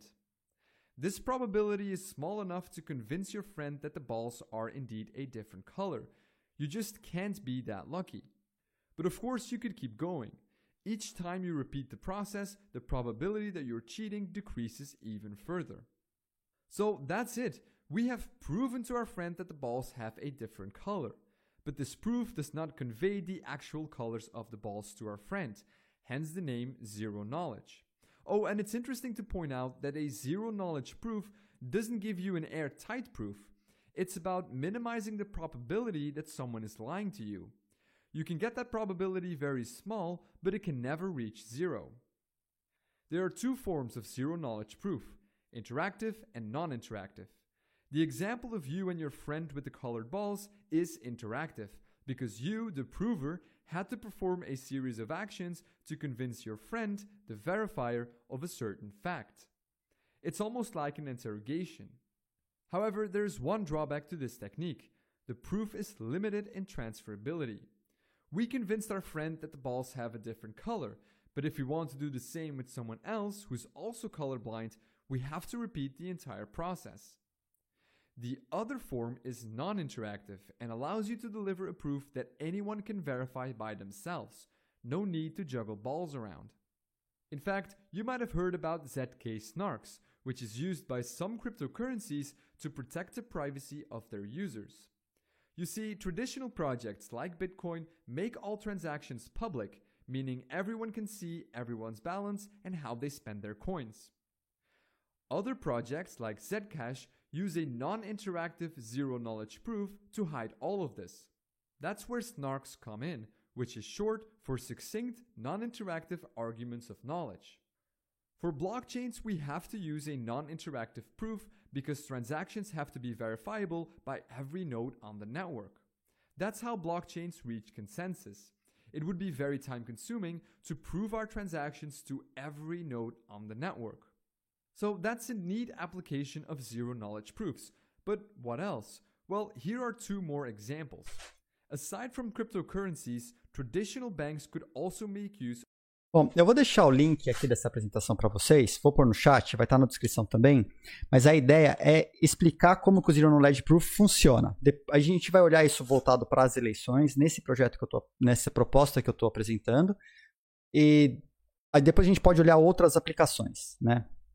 Outra maneira aqui, a gente esse aqui é, no Wikipedia, tá? Se você procurar o Wikipedia sobre Zero Knowledge Proof, tá lá também. Então eu procurei aquele vídeo porque ele falava da Zcash, falava tinha uma, uma linguagem bem simples para exemplificar como funciona o Zero Knowledge Proof, porque é um conceito complicado.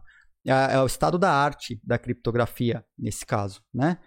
E, e eu, cara, para desenvolver esse projeto, eu li o paper inteiro da Zcash trazendo elementos da Zcash para dentro do mundo dos smart contracts e do blockchain para voto. Né? Então eu tive que entender como a Zcash funcionava na raiz para poder trazer isso para a gente. Então imagina a seguinte situação. O, o, vou usar aqui o José e a Maria, tá? José e Maria. Então o, o José ele quer comprar uma chave que a Maria diz que tem, uma chave. E a, a Maria ela diz que tem, mas não quer mostrar a chave. Ela falou: eu não vou mostrar a chave, porque se eu mostrar a chave, você pode de repente lembrar da chave e fazer uma chave igual. Aí você vai copiar minha chave. Se você souber, né? Se você ver minha chave ou bater em uma foto da minha chave, você vai, você vai copiar. Então eu não quero te mostrar a chave. Não vou, não. Eu tô te dizendo que eu tenho. Você me dá a grana, eu te entrego a chave, mas tem que confiar em mim. Aí, óbvio, você não confia. Como que você vai pagar uma coisa que a pessoa só vai te dizer que ela tem? Não faz sentido. Então a proposta aqui, a, a o exemplo é, mais clássico sobre Zero Knowledge Proof é esse. O José, ele fica do lado de fora da entrada de uma caverna. Essa caverna é em formato de anel e ela tem uma porta no fundo. E essa porta só é aberta com a chave da Maria. Então o José fica lá do lado de fora, não é, a Maria entra e ele não vê qual lado que a Maria vai. Aí ele vira para Maria e fala: Maria, sai pelo A sai pelo A. Ele não sabe se ele entrou pelo A ou pelo B. Só, ele só fala, sai pelo A. E a Maria sai pelo A, tá? Aí ele pode falar de novo, Maria, sai pelo B. Aí a Maria sai pelo B. Se ele pedir B a Maria não tem a chave, ela consegue sair. Mas se pedir A e a Maria sair pelo B, ela não conseguir sair pelo A é porque ela não tem a chave. Então, como é por probabilidade, por probabilidade, e a gente está falando em poder computacional, esse exercício ele vai ser feito milhões de vezes, milhares a milhões de vezes, para reduzir a probabilidade da Maria estar mentindo, como a gente viu no vídeo agora há pouco. Por quê? O Zero Knowledge Proof ele não é determinístico. Você não tem uma resposta exata. Ele é probabilístico. A resposta é uma é, é uma estatística, é uma probabilidade. Então você tem que repetir esse processo por um meio automatizado inúmeras e inúmeras e inúmeras vezes para diminuir a chance para diminuir a chance da Maria estar mentindo. Como a gente viu, a cada vez que você reexecuta esse processo, estatisticamente cai a probabilidade da pessoa estar mentindo. Tá? Então, esse é, é, esse é o Zero Knowledge Proof. Dessa maneira, depois de repetir 20, 30, 40, 1 milhão de vezes, o José ele pode se convencer e falou: caramba, ela quer me vender a chave. Ela saiu todas as vezes pelo A que eu pedi A. Mesmo que ela tenha entrado por B. Não é possível que ela tenha, tenha pego tem entrado por, pelos outros lados milhões de vezes. Então, dessa maneira, estatisticamente, você conseguiria é, diminuir a chance do erro e provar que a pessoa tem ou não tem aquela informação. Importante o que o vídeo é, reforçou no final. Ele não mostra o resultado. Ele não te diz se a bolinha é verde ou é vermelha, se é azul ou é vermelha mas ela diz que elas são diferentes. Ela te dá a resposta. Então, um recibo de voto baseado em Zero Knowledge Proof, você não consegue, em hipótese alguma, provar em quem o cara votou. Mas ele te prova que o cara votou em alguém naquela eleição. Tá? Então, isso é importante a gente ter como conceito. Oh, valeu, Anderson. Valeu, Super Biags. Valeu, Criptovale. Valeu, tamo junto, galera. Tamo junto, tá? Então, esse é o primeiro conceito que eu queria mostrar para vocês.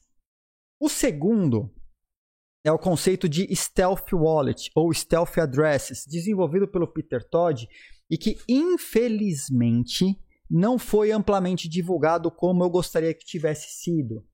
Por quê? Esse modelo ele permite você fazer desde 2014, 2015, fazer transações anônimas no Bitcoin, inclusive é, não mostrando, não falando nada sobre as partes que vão, vão, vão movimentar os valores.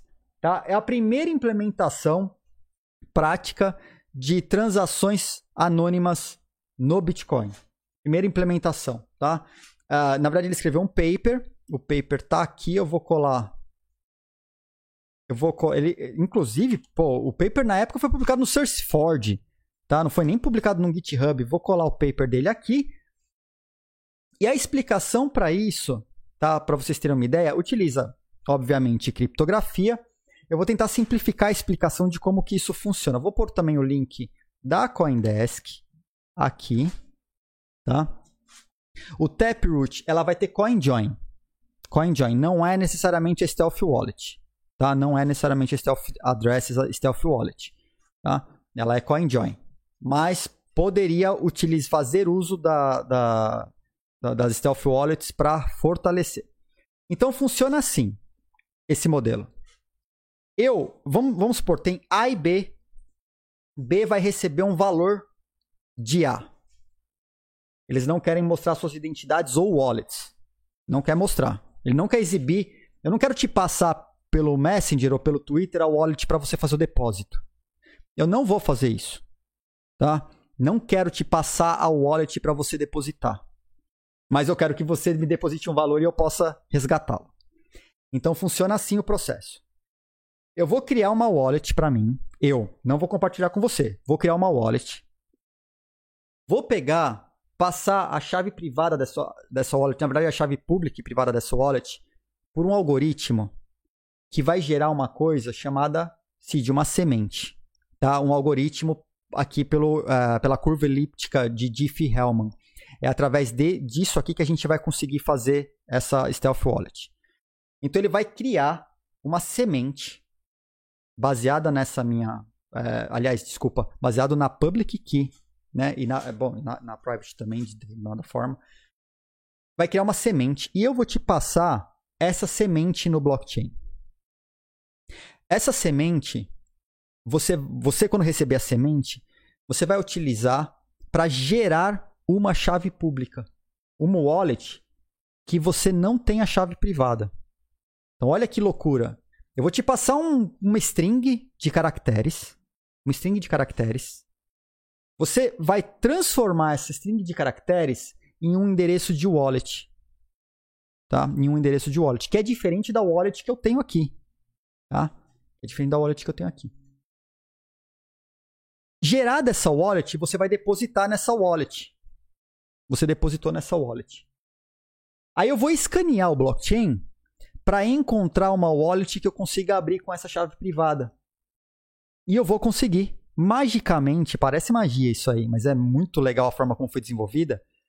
Eu consigo abrir essa wallet e aí eu transfiro os valores dessa wallet para outro lugar. Então, até esse momento, nem eu, nem você sabem que wallet será criada para poder fazer a transferência. Aí ele cria essa wallet, esse endereço, faz a transferência para o endereço, essa pessoa né, que fez a, a, emissão, ele não consegue, não tem a chave privada para abrir, e magicamente a chave que eu tenho é compatível para abrir essa wallet que eu possa transferir esses valores. E aí a wallet é minha, eu abro e transfiro os valores. Levando esse conceito para a eleição, como que funciona? Né? Você tem um sistema onde eu tenho a minha identidade digital, eu tenho a minha identidade digital. Quando eu valido a minha identidade para o sistema de eleição. Valido... Oh, valeu, Ras. Valeu, valeu. É muito louco, né? É muito louco. Quando eu valido minha identidade para o sistema de eleição, porque eu preciso validar, eu já passo essa semente. Tá? Aí o sistema de eleição, vocês vão ver que ele é dividido em duas partes. Essa semente é passada para a segunda parte que vai gerar o wallet sem minha identidade, já totalmente desvinculada. E aí essa wallet ela é gerada no blockchain, enviados fundos e habilitada a possibilidade dela efetuar o voto. Tá? Então a gente vai parar por aqui, que isso aqui eu vou explicar mais para frente como vai funcionar. Então a tradução dessa Stealth Wallet para o sistema de voto, ela permite a desvinculação da sua identidade do voto que você vai fazer, tá? Então, o papel da Stealth Wallet aqui é para desvincular a identidade que você teve que validar para abrir uma sessão de voto do voto que você vai emitir. Beleza? Então, vamos, vamos parar aqui e vamos para criptografia homomórfica. Né? A criptografia homomórfica e também poderia ser. Uh, pod aí a gente poderia utilizar uh, ring signatures. Eu tenho um exemplo aqui de ring signatures que eu vou passar depois, tá? mas ela substituir, substituiria o uso das stealth wallets. Na verdade, vou passar agora. E é baseado no vídeo da Monero is secure, Monero. untraceable electronic cash. It is open source, decentralized, and freely accessible to all. In this video, we will focus on ring signatures. In our last video, we illustrated how Monero stealth addresses prevent outputs from being associated with the recipient's public address. This is accomplished by the use of one-time destination public keys. One-time public keys are only spendable by the recipient, and only the recipient is able to detect their designated output on the blockchain. Since all outputs are unlinkable, the privacy of the recipient is ensured. On the input side of the transaction, the sender's privacy is protected with the use of ring signatures. A ring signature is a type of digital signature conheço in which a group of Não possible signers are fused together to produce a distinctive signature that authorizes a transaction. This is analogous to the signing of a check from a joint bank account, but with the actual signer remaining unknown. The digital signature is made up of the actual signer combined with non signers to form a ring, where all members are equal and valid. The actual signer is a one time spend key that corresponds with an output being sent from the sender's wallet. The non signers are past transaction outputs pulled from the blockchain, which act as decoys. These outputs together make up the inputs of a transaction. To a third party, all of the inputs appear equally likely to be the output being spent in the transaction. This feature helps the sender hide the origin of the transaction by making all inputs indistinguishable from each other. You may now be asking yourself if there is no way for a third party to verify which output is being spent, what would prevent someone from spending the same output twice? This potential issue is addressed by the use of key images. A key image is a cryptographic key derived from an output being spent. Key image é hash, tá? Every ring signature Pra você ver key image There can exist only É, one hash. key image for each output on the blockchain. Yet, due to its cryptographic properties, it is not possible to determine which output created which key image. A list of all used key images are maintained in the blockchain, enabling miners to verify that no outputs are spent twice. Let's go through an example to see how all this works. Alice wants to send Monero to Bob with a ring size value of 5. One of the five inputs will come from Alice's wallet, which will be consumed in the transaction. The other four inputs are arbitrarily picked from the blockchain and are used as decoys. This forms a group of five possible signers, where all ring members are plausibly the actual signer of the transaction. To an outside observer, including to Bob himself, it's not clear which input was truly signed by Alice's one time spend key. However, with the key image, the network is able to securely confirm that the Monero being transferred to Bob has not been spent before.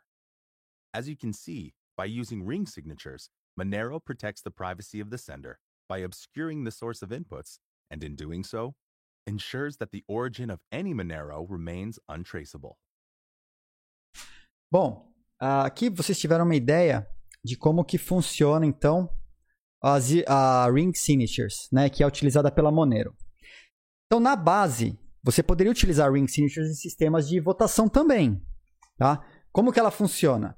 Ao invés de você chegar e votar, você vai votar, a- a- o seu voto será criptografado com as chaves públicas de uma porrada de pessoas, de um monte de gente, Tá? Opa, quebrei aqui. Deixa eu só arrumar a tela aqui que eu mexi. De um monte de gente. E quando forem verificar, vai parecer que o voto saiu de um monte de gente. E não só o seu. Temos alguns problemas aqui. Temos alguns problemas aqui. Ele pode substituir a Stealth Wallet sem sombra de dúvidas. Pode substituir o Zero Knowledge Proof sem sombra de dúvidas, tá? É um ou outro. Mas tem um problema com a Ring Signatures, por isso que eu construí utilizando Zero Knowledge e Stealth Wallet. Então, para Ring Signatures, a gente já entendeu que você precisa das chaves públicas de um monte de gente, certo? Da galera que vai, vai votar. Só que, como que você junta as chaves públicas dessa galera antes da eleição? Para que você possa abrir uma, uma, uma sessão eleitoral, uma, uma sessão de, de voto já com as chaves de todos. Então, o, o Ring Signatures ele traz esse problema para gente. Você precisaria ter uma sessão extra onde todos os eleitores precisariam se juntar, estarem presentes juntos para fornecerem as suas chaves para aí que todo voto que qualquer um deles faça seja criptografado com as chaves de todos eles. Então isso necessitaria de uma sessão de eleição que talvez seja muito difícil de implementar, correto? Como que você junta os eleitores antes para pegar as chaves públicas deles, para quando você fizer um voto, esse voto sair com a cara de todo mundo e não só de um? É muito difícil de você fazer isso. Por isso que eu optei pela Stealth Wallet e pelo Zero Knowledge Proof, que permitiria o que eu chamei, o que, né, o termo que é utilizado, vote and go. Você não precisa de uma sessão extra para juntar essas chaves, para juntar as pessoas e as chaves para poder fazer o voto. Tá? Ele não permitiria o vote and go. Ele, ele, você teria que estar na sessão eleitoral de manhã cedo, todo mundo junto, ao mesmo momento, para compartilharem as suas chaves e aí sim começar a votar. Então, numa, numa realidade de eleição do Brasil, não funciona. Quero votar de casa. Não funciona. É difícil, né? Existem técnicas para tentar mitigar isso, existem, mas por esse motivo, inicialmente, eu não, não, não implementei. Homomorphic Encryption. O que, que é o Homomorphic Encryption? É um protocolo de criptografia, um, tem diversos algoritmos para Homomorphic Encryption, que ele permite fazer cálculos matemáticos com dados criptografados. E aí o seu resultado é criptografado, tá? Então, e se você descriptografar o resultado, ele dá exatamente o resultado da soma da, dos cálculos que foram feitos é, descriptografados. Então, olha só. Você tem uma tabela com todos os, o, o, os candidatos, correto? Você criptografa essa tabela com todos os votos. Quando você vota num candidato, esse candidato recebe um. E o resto recebeu zero. Né? Porque você está votando em um, então esse que você votou é um, o restante é zero.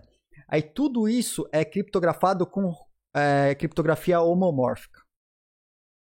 E esse dado criptografado que é armazenado em blockchain é criptografado com que chave? Com um conjunto de chaves que foi utilizado para estabelecer a sessão, uh, o, a eleição.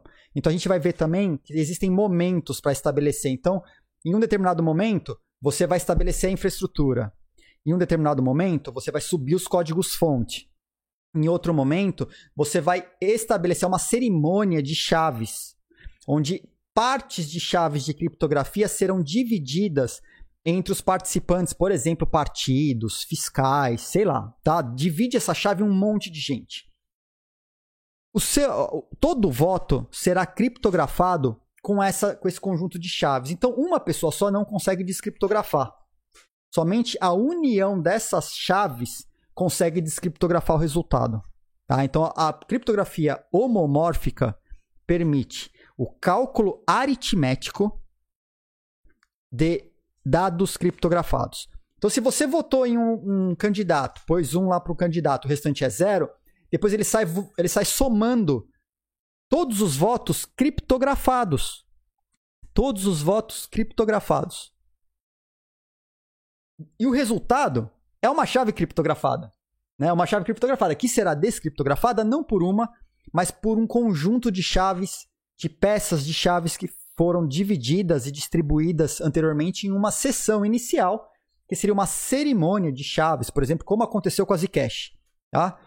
As chaves são gerenciadas é, do seu voto, são gerenciadas pelo próprio usuário. As chaves de descriptografia são gerenciadas pelas, pelos partidos, pelos fiscais, pelo TSE, pelo quem quiser. Quem quiser, aí você não fica preso. Fala assim, ah, o cara descriptografou antes. Não, não tem como descriptografar antes. Não tem como descriptografar um voto. Não tem como descriptografar o resultado antes, tá? E notas criptografadas para fazer essa comunicação entre algoritmos. São notas criptografadas que vão para lá e para cá entre o usuário e smart contract. Smart contract usuário, você utiliza faria a utilização de notas criptografadas. Então, no protocolo proposto, eu tenho algumas entidades são pelo menos quatro entidades que a gente identifica como participantes do sistema de voto. Então eu tenho um validador de identidade, faz o papel do mesário. eu tenho a administração da eleição. E aí eu tenho três papéis muito distintos. Eu tenho quem vai colocar o meio ambiente no ar, o ambiente, né? o ambiente de votação no ar, que é a infraestrutura, carregar o código fonte verificável nos servidores, checar se o código fonte que estava no, no GitHub, por exemplo, é o mesmo código que subiu nos servidores. A gente pode fazer isso utilizando Amazon, containers, pode utilizar Heroku, é, com autenticação de código. Tem várias maneiras hoje de você garantir que o, que o código fonte que está sendo executado naquele servidor é o código fonte a que ele se refere. E subindo isso de maneira automatizada. É fantástica. Tá? Arroba TV, Obrigado, Ronei. Obrigado. Valeu. Você consegue garantir, já existem técnicas para isso, que o código que está rodando no servidor é o código que está lá verificável. E você consegue verificar, inclusive deixar aberto, né? Deixa acesso ao servidor, somente leitura, sem sombra de dúvidas, para que possa verific possam verificar se o código que está rodando lá é o mesmo código que estava disponível naquele repositório aberto, open source. Aí você tem o, o setup do sistema eleitoral. O setup do sistema eleitoral é o, é o pessoal que vai subir, vai fazer, por exemplo, a divisão dessas chaves, o estabelecimento dessas chaves e o compartilhamento das partes dessas chaves entre quem é, é, as pessoas, entidades, instituições que vão descriptografar a, a, o resultado da eleição ao final. Tá? Você tem um agente que vai cuidar da subida dos smart contracts, porque, inclusive, a verificação do recibo, aquele recibo que eu falei que usa Zero Knowledge Proof, que prova que você votou, mas não mostra em quem foi que você votou, é feito on-chain, não é feito off-chain. Tudo isso é feito on-chain. Aí você tem a entidade que são os smart contracts e a última entidade que são os eleitores que vão fazer o seu voto. Tá? Fases da eleição. Eu já vou demonstrar isso num gráfico que está logo na sequência. Tá? Fases da eleição. Então você tem o vote, o voting setup phase, você tem a fase de setup da eleição que incorpora toda essa parte do voting administration que está aqui, faz o setup, faz setup da eleição, setup do, do, software, setup da eleição e setup dos smart contracts. Então, o voting setup ele é mais complexo.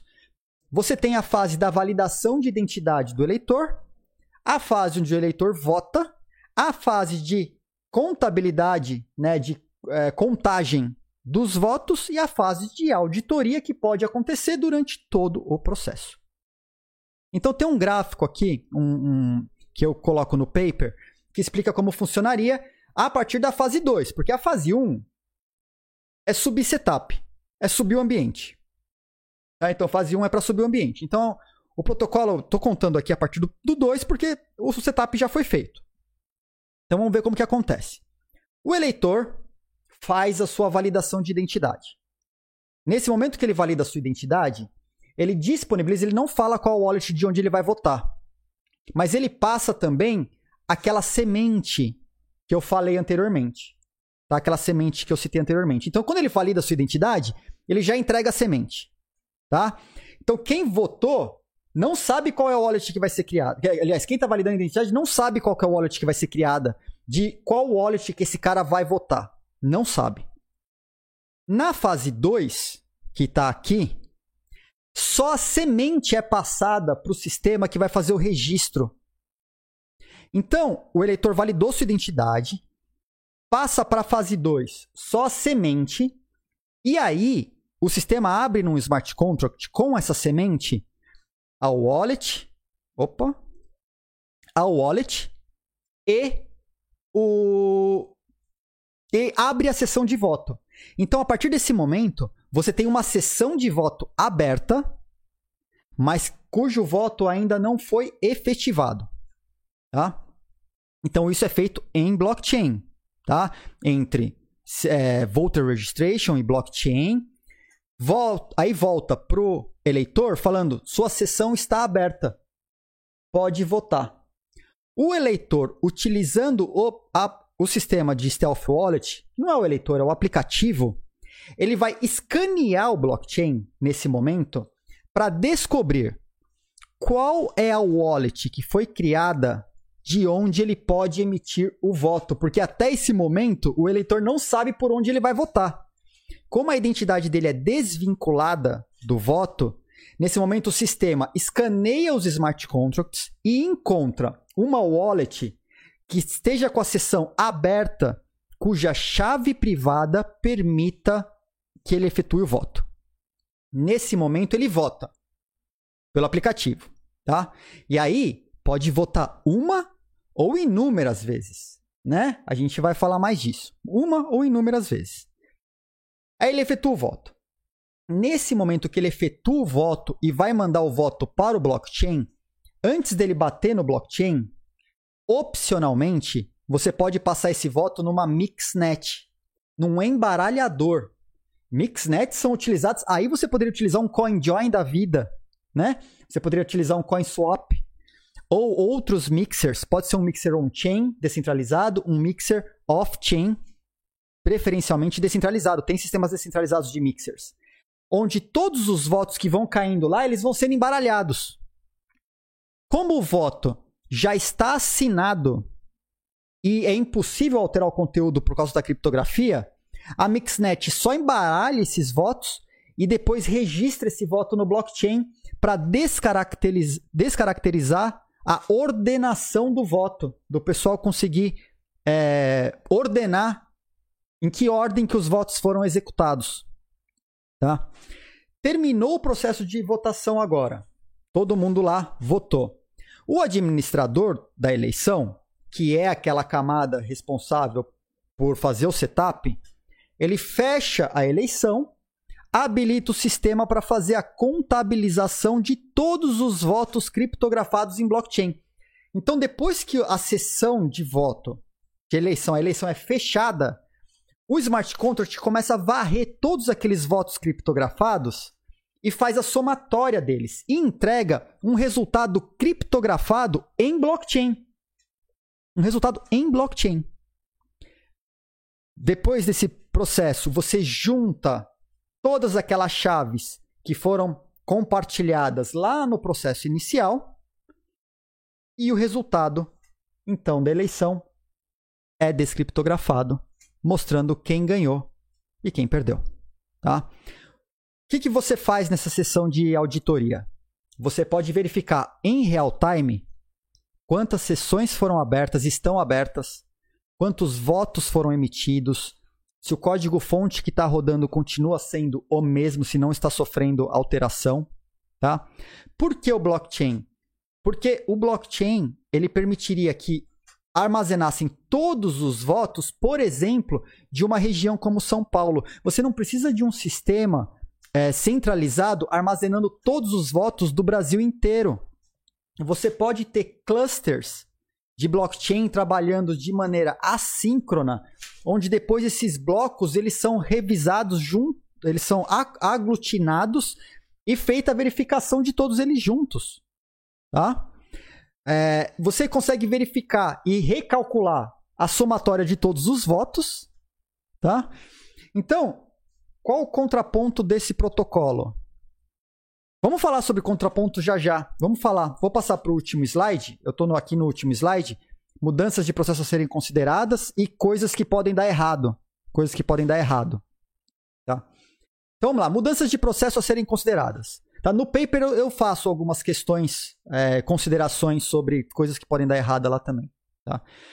Então, mudanças de processo a serem consideradas.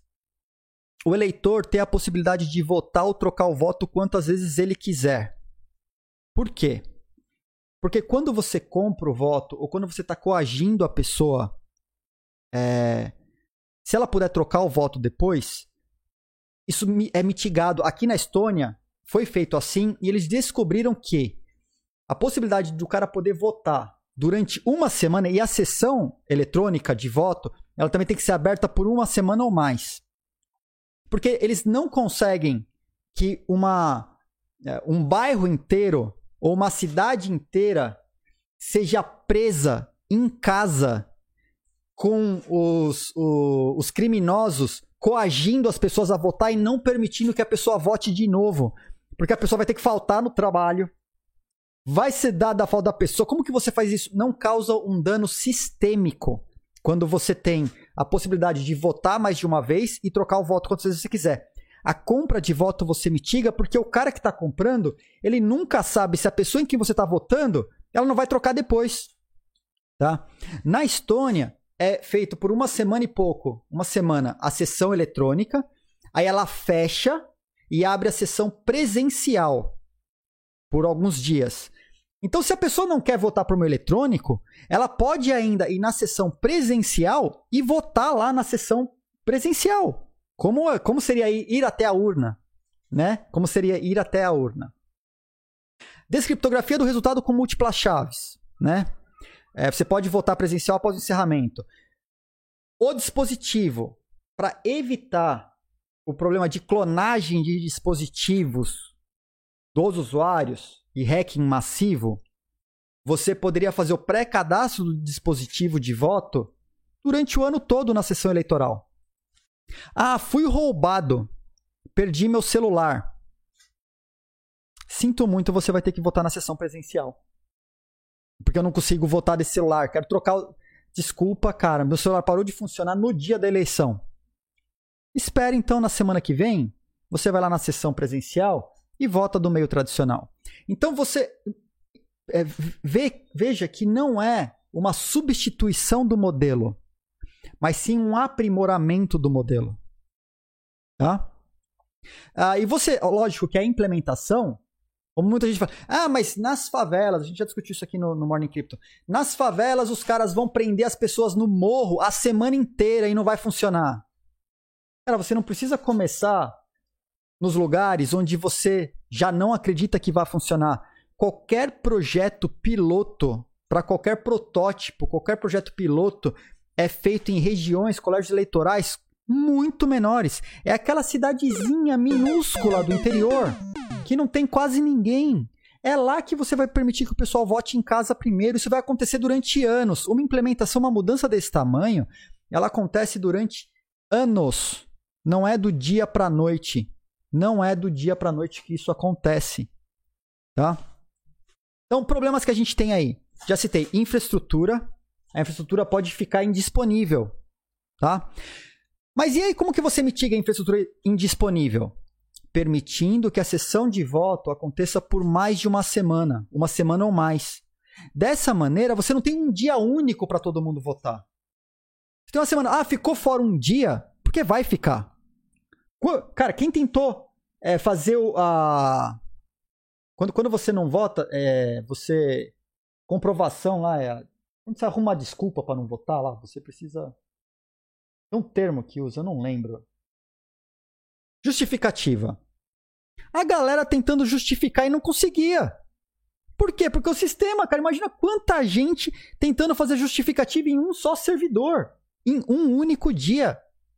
Então, eu, eu particularmente, não acredito que a, a, a sessão tenha que ser aberta por um dia só. Ela tem que ser aberta durante uma semana.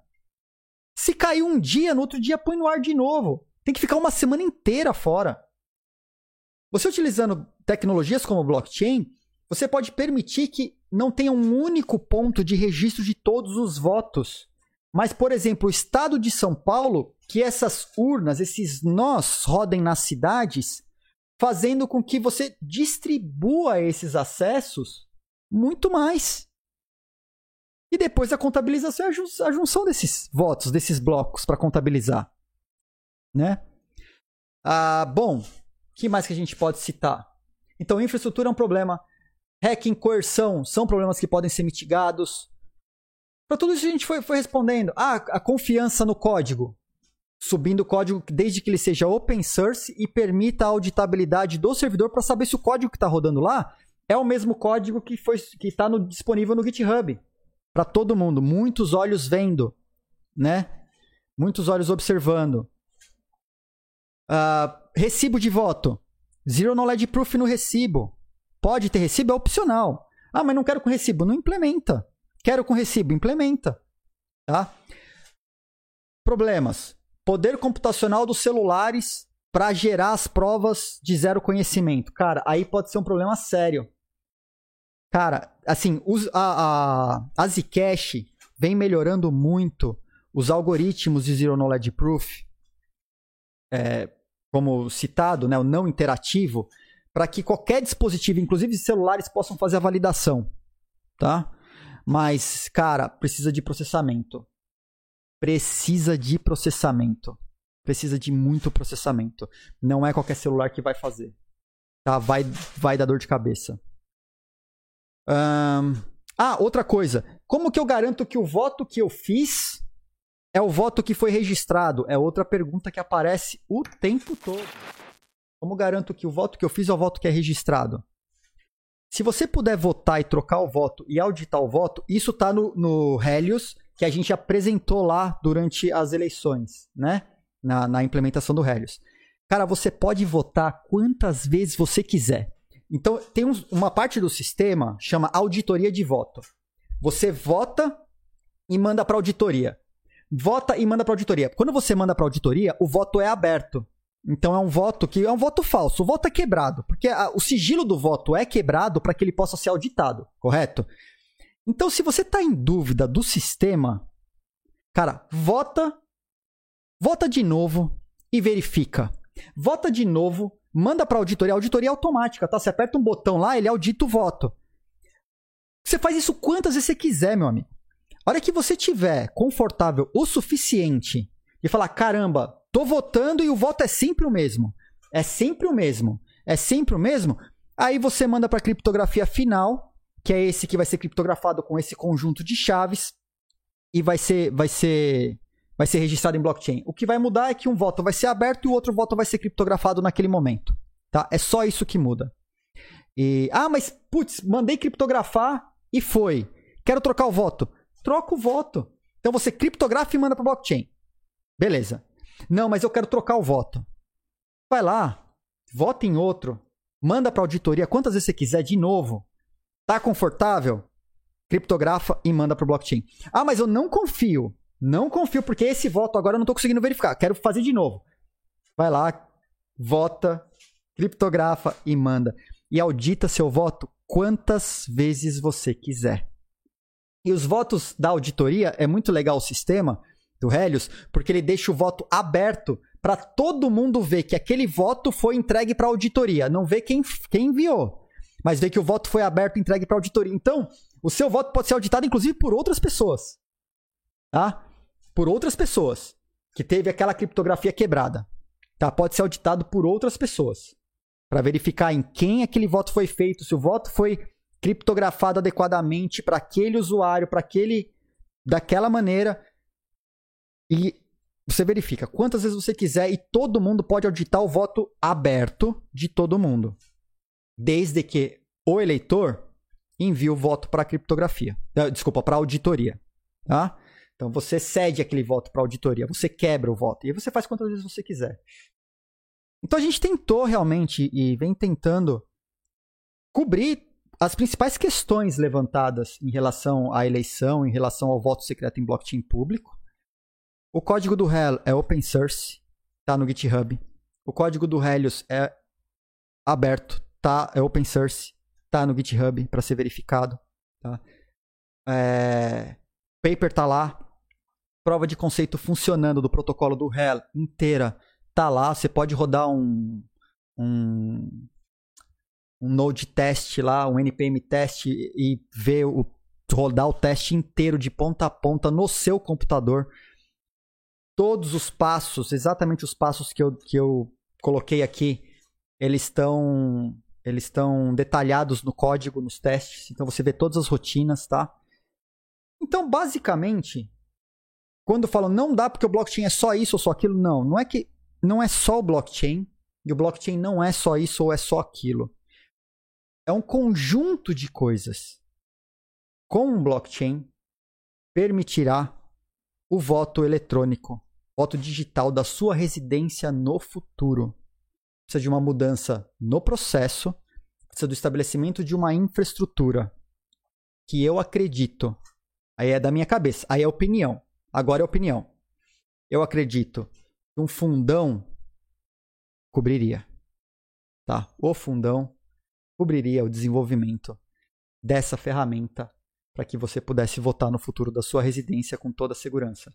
Mas depende e outra, né? são protocolos, isso que nunca foi testado em, em larga escala, né? Foi testado o sistema de voto com poucas pessoas, pequenas empresas, né? Mas todo esse processo precisa ser validado. Tudo isso precisa ser implementado junto. Precisa passar por testes, precisa passar por validação. E aí você vai escalando de acordo com a confiança que as pessoas vão ganhando você vai ampliando até que um dia o sistema está implementado, a maioria dos eleitores estão voltando de casa e descobriram que a maior parte das, dos problemas que aconteciam antes foram mitigados. E os novos, óbvio, tem um monte de coisa que provavelmente eu não cobri, porque eu não sei quais poderiam ser. Sem sombra de dúvidas, a implementação de um sistema eleitoral digital como esse vai trazer outros pontos de atenção, bugs, falhas, é, vulnerabilidade em software, isso pode acontecer. Tá? De repente a rotina está correta, mas o, software implementado tem um bug no software que dá caca, quebra, faz alguma coisa errada. E aí? Né? Então tudo isso precisa ser, ser feito. Só que só vai poder ser feito depois que for implementado por completo e testado. Beleza, galera? Então esse é, o, é um ponto de vista. Existem inúmeros, inúmeras formas de fazer eleições é, digitais. Existem diversas maneiras. Essa é só uma das. É uma proposta, tá? É uma proposta. É, não é uma versão final. Não é a, a palavra final. Não é a versão correta que funciona. Isso aqui é uma proposta que permite a discussão e que essa discussão mais abrangente possa permitir no futuro a eleição digital para todos nós. Beleza, galera? Então, com isso, estamos passando para a última parte. Galera, eu não vou conseguir passar o, o chat inteiro, porque o chat correu solto aqui e tem muita mensagem. Obrigado pelas mensagens da galera. Tem, tem muita mensagem agradecendo o conteúdo, elogiando tal. Obrigado. Eu não vou conseguir passar tudo aqui porque tem bastante mensagem mesmo. Mas, bom, a gente tem um canal no Discord, vocês sabem, né? Vocês sabem, né? Exclamação Discord no chat traz um canal do Discord aí pra gente poder bater papo sobre Morning Crypto. Vocês sabem disso, né? Vocês lembram? Foi criado, é a pedidos, depois de muita insistência do chat do Twitter, né? O bloco pediu, o Ed criou. Né? O que, que vocês não, não pedem sorrindo que eu não faço chorando? Né? O que vocês pedem. Ah, a questão da Lightning. Beleza, Tuco. Vou responder o Tuco aqui. A Lightning, ela não permite no Bitcoin todas as transações sejam registradas em blockchain, mas somente o saldo final após o fechamento do canal. Tá? Então, eu não acredito ainda numa implementação da Lightning. Por exemplo, eu não posso usar Lightning na Original My para registrar a autenticação de documentos. Porque eu preciso que cada documento, cada pre-image ou cada hash do documento esteja registrado no blockchain. E a Lightning, ela não permitiria, porque quando você estabelece um canal, tudo que é feito durante esse canal aberto não é registrado em blockchain. Só quando você fecha o canal que esse, esse, esse, a contabilização final é registrada. Por isso que até o momento eu não, não vejo a Lightning facilitando uma eleição. Tá? É por isso. Tá? É por isso. Mas eu vejo outras soluções de segundo layer, de second layer, de segunda camada, que sim, que fazem registro de transação a transação on-chain e que elas, elas são é, são permanentes. Elas são permanentes. Tá? Eu vou tá dando cargo automático, mas a sala de sub continua bloqueada. Vai. Tem uma galera que pegou, que entrou lá com a sala de. Eu vou olhar, eu vou olhar lá Despa. Eu vou olhar qual, o que que tá de errado lá depois. Tá? Vamos ver. Ah, bom, galera, vamos lá para a parte boa, né? Vamos lá para a parte boa. A gente vai caminhar aqui. Eita, cadê? Chegamos, chegamos! Chegamos no último bloco do, do episódio 60. Cheio de coisa, hein? Caramba, quanta informação. É, então vamos lá para a última parte, que é o sorteio da Trezor e dos 60, dos, 60, dos 10 mil satoshis. Satoshis, tá? Hoje. Então estamos aqui com o sorteio a ser aberto. Vamos lá, vou compartilhar minha tela aqui. Ó. Compartilhar a tela para vocês acompanharem em tempo real. Então está aberto aí há 8 dias, 20 horas e 55 minutos. Com 94 participantes, 725 bilhetes comprados. Olha só, tem falseteiro que tá pegando ainda na última hora. Mas muito que bem, tá? Enquanto tá aberto, enquanto não clicar aqui em encerrar sorteio, ela tá aberta, tá? Então olha só, todo mundo junto neste exato momento estou encerrando o sorteio. Encerrado. Pegou ticket, pegou. Não pegou ticket, meus amigos. Não pegou mais. Tá? Não pegou mais encerrado. A gente teve aí 8 dias, 20 horas, 55 minutos. E agora é o momento final do sorteio. Então vamos sortear o feliz ganhador de uma Trezor One mais curso, tá? em parceria com a CryptoBR que rufem os tambores, meus amigos. Que rufem os tambores. Vamos lá.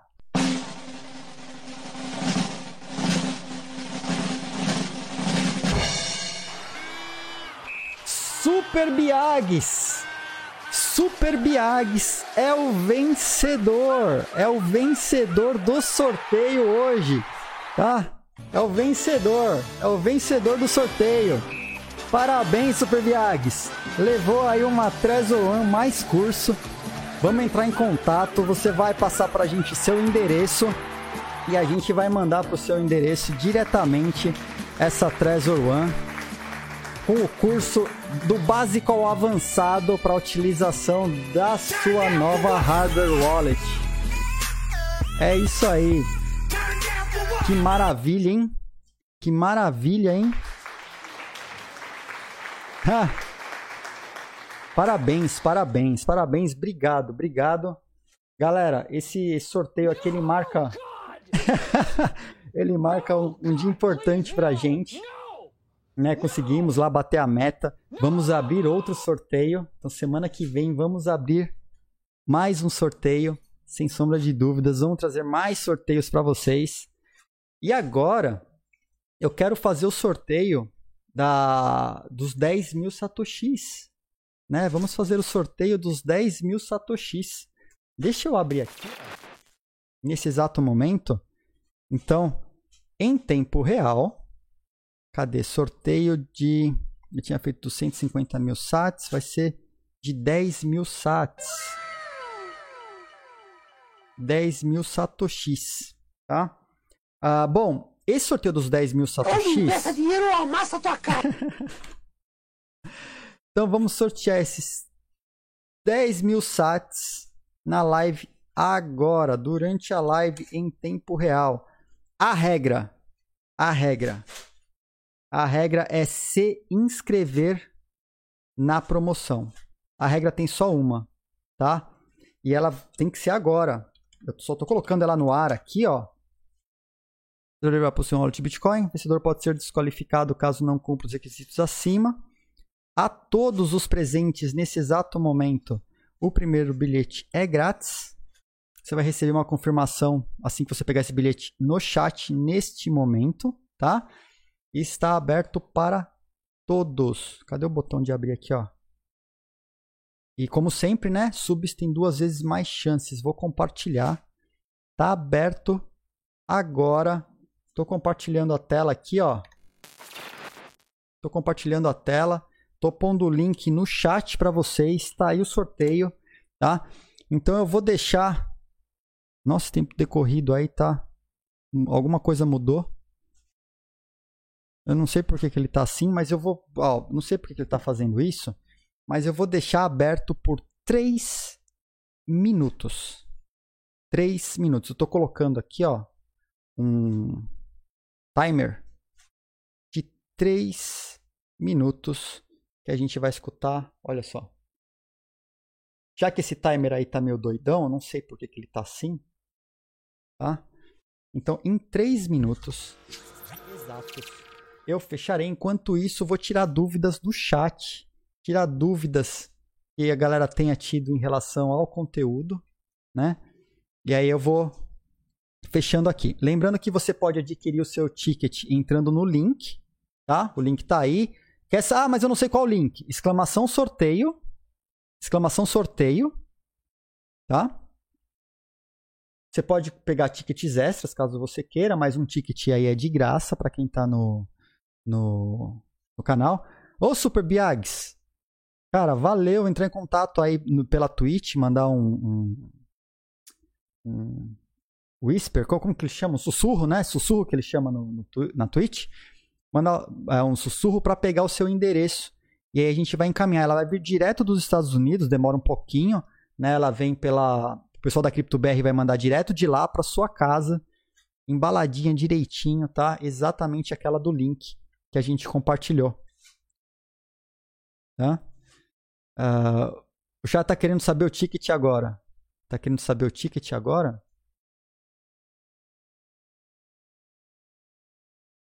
Ah, o pessoal só quer saber de ticket. É, o pessoal tá pegando aí para os 10 mil satoshis, né? Aqui em tempo real, aqui os 10 mil satoshis. Vamos, vamos, vamos pegar esses. É, ó lá, vamos ver quanto tempo tem? Quanto tempo tem, galera? Ó. Tem mais 1 minuto e 15. 1 minuto e 15. 12, 11, 10. Tá? A galera com bloquitos zerados aí. Ó, dropa uns gift aí, cara. Dropa uns, um sub-gift aí um sub de presente pra galera do bloco que você bomba de bloquito aí pra pegar uns tickets aí pra esses 10 mil satoshis. Pode ser jogo, hein? Pode ser jogo, hein? É, ele tá liberado. Tá, é, eu que abri esqueci. Tá liberado 10 tickets, fica 10 tickets aí. Tá? Então, não sei o que, que ele tá fazendo. Tá uma hora aqui, ele tá doidão. Mas eu vou encerrar o sorteio daqui a um minuto. Ó, o Fábio! Maravilha, olha lá. Olha como faz. e a galera aí também, também pode participar. Quem tá no chat pode participar agora, né? Pode participar agora. Vocês têm mais 12 segundos. Olha lá. 9, 8, 7, 6, 5, 4, 2, 1, 0, galera. Zerou, lá. Até tocou aqui. Tá? Até tocou aqui. Então, deixa eu fechar. Eu vou encerrar o sorteio. Deixa eu trocar de tela aqui. Vamos fazer junto. Caramba! 222 bilhetes comprados encerrando o sorteio neste momento. Neste momento, tá? 222 fechou. Giveaway. Vamos fazer Vamos, vamos selecionar agora o feliz ganhador dos 10 mil satoshis para comemorar o episódio número 60 do Morning Crypto. Número 60 do Morning Crypto. Então vamos lá, galera. Como sempre, rufem os tambores. Rufem os tambores. Alex Nozoi! Olha só! Temos um vencedor! Temos um vencedor! Parabéns, parabéns, mais um vencedor. Alex Nozoi leva aí os 10 mil satoshis do dia. levou, levou, levou. Ah. Que maravilha. Que maravilha. Então, Alex Nozoi Leva aí os 10 mil satoshis. Também, vamos pegar. Você vai. Olha só, Alex. É isso aí, galera. Rabudo, né? Olha só, o que você vai fazer, Alex? Você vai abrir aí a sua Blue Wallet. Você vai criar um invoice de 10 mil satoshis e me encaminhar ou no Twitter ou por sussurro aqui na Twitch. Tá? É isso que você vai fazer. Então você vai abrir sua wallet, vai criar um invoice de 10 mil satoshis e me encaminhar. Assim que ela chegar, eu te eu te mando os 10 mil satoshis. Beleza? Então, galera, obrigado pela audiência, obrigado pelas participações, obrigado a todo mundo que ficou até agora, né? Assistindo Morning Crypto com Ah, é verdade, o Alex Nozoi, a Miriam falou, é fundador do canal, tá desde o dia 1, né? O Alex Nozoi tá aqui desde o início de tudo, desde que o Morning Crypto era só mato, né? Obrigado, Alex. Obrigado pela força mesmo, tá aí, ó, como first, fundador, né? Eu fico super feliz de, de ver o canal crescendo, a galera junta. E vamos. Acetivas e captaria? Ainda, ainda não. Ainda não, tá? Ah, não foi dessa vez. Valeu, galera. Bom final de semana a todos. Valeu, galera. Bom final de semana a todos. Obrigado aí pela bagunça. Espero que vocês tenham gostado. Uh, se cuidem, né? Lembre-se que ainda estamos numa pandemia. Juízo com seus investimentos. A gente se vê aqui na próxima segunda. Até mais, galera. Fui.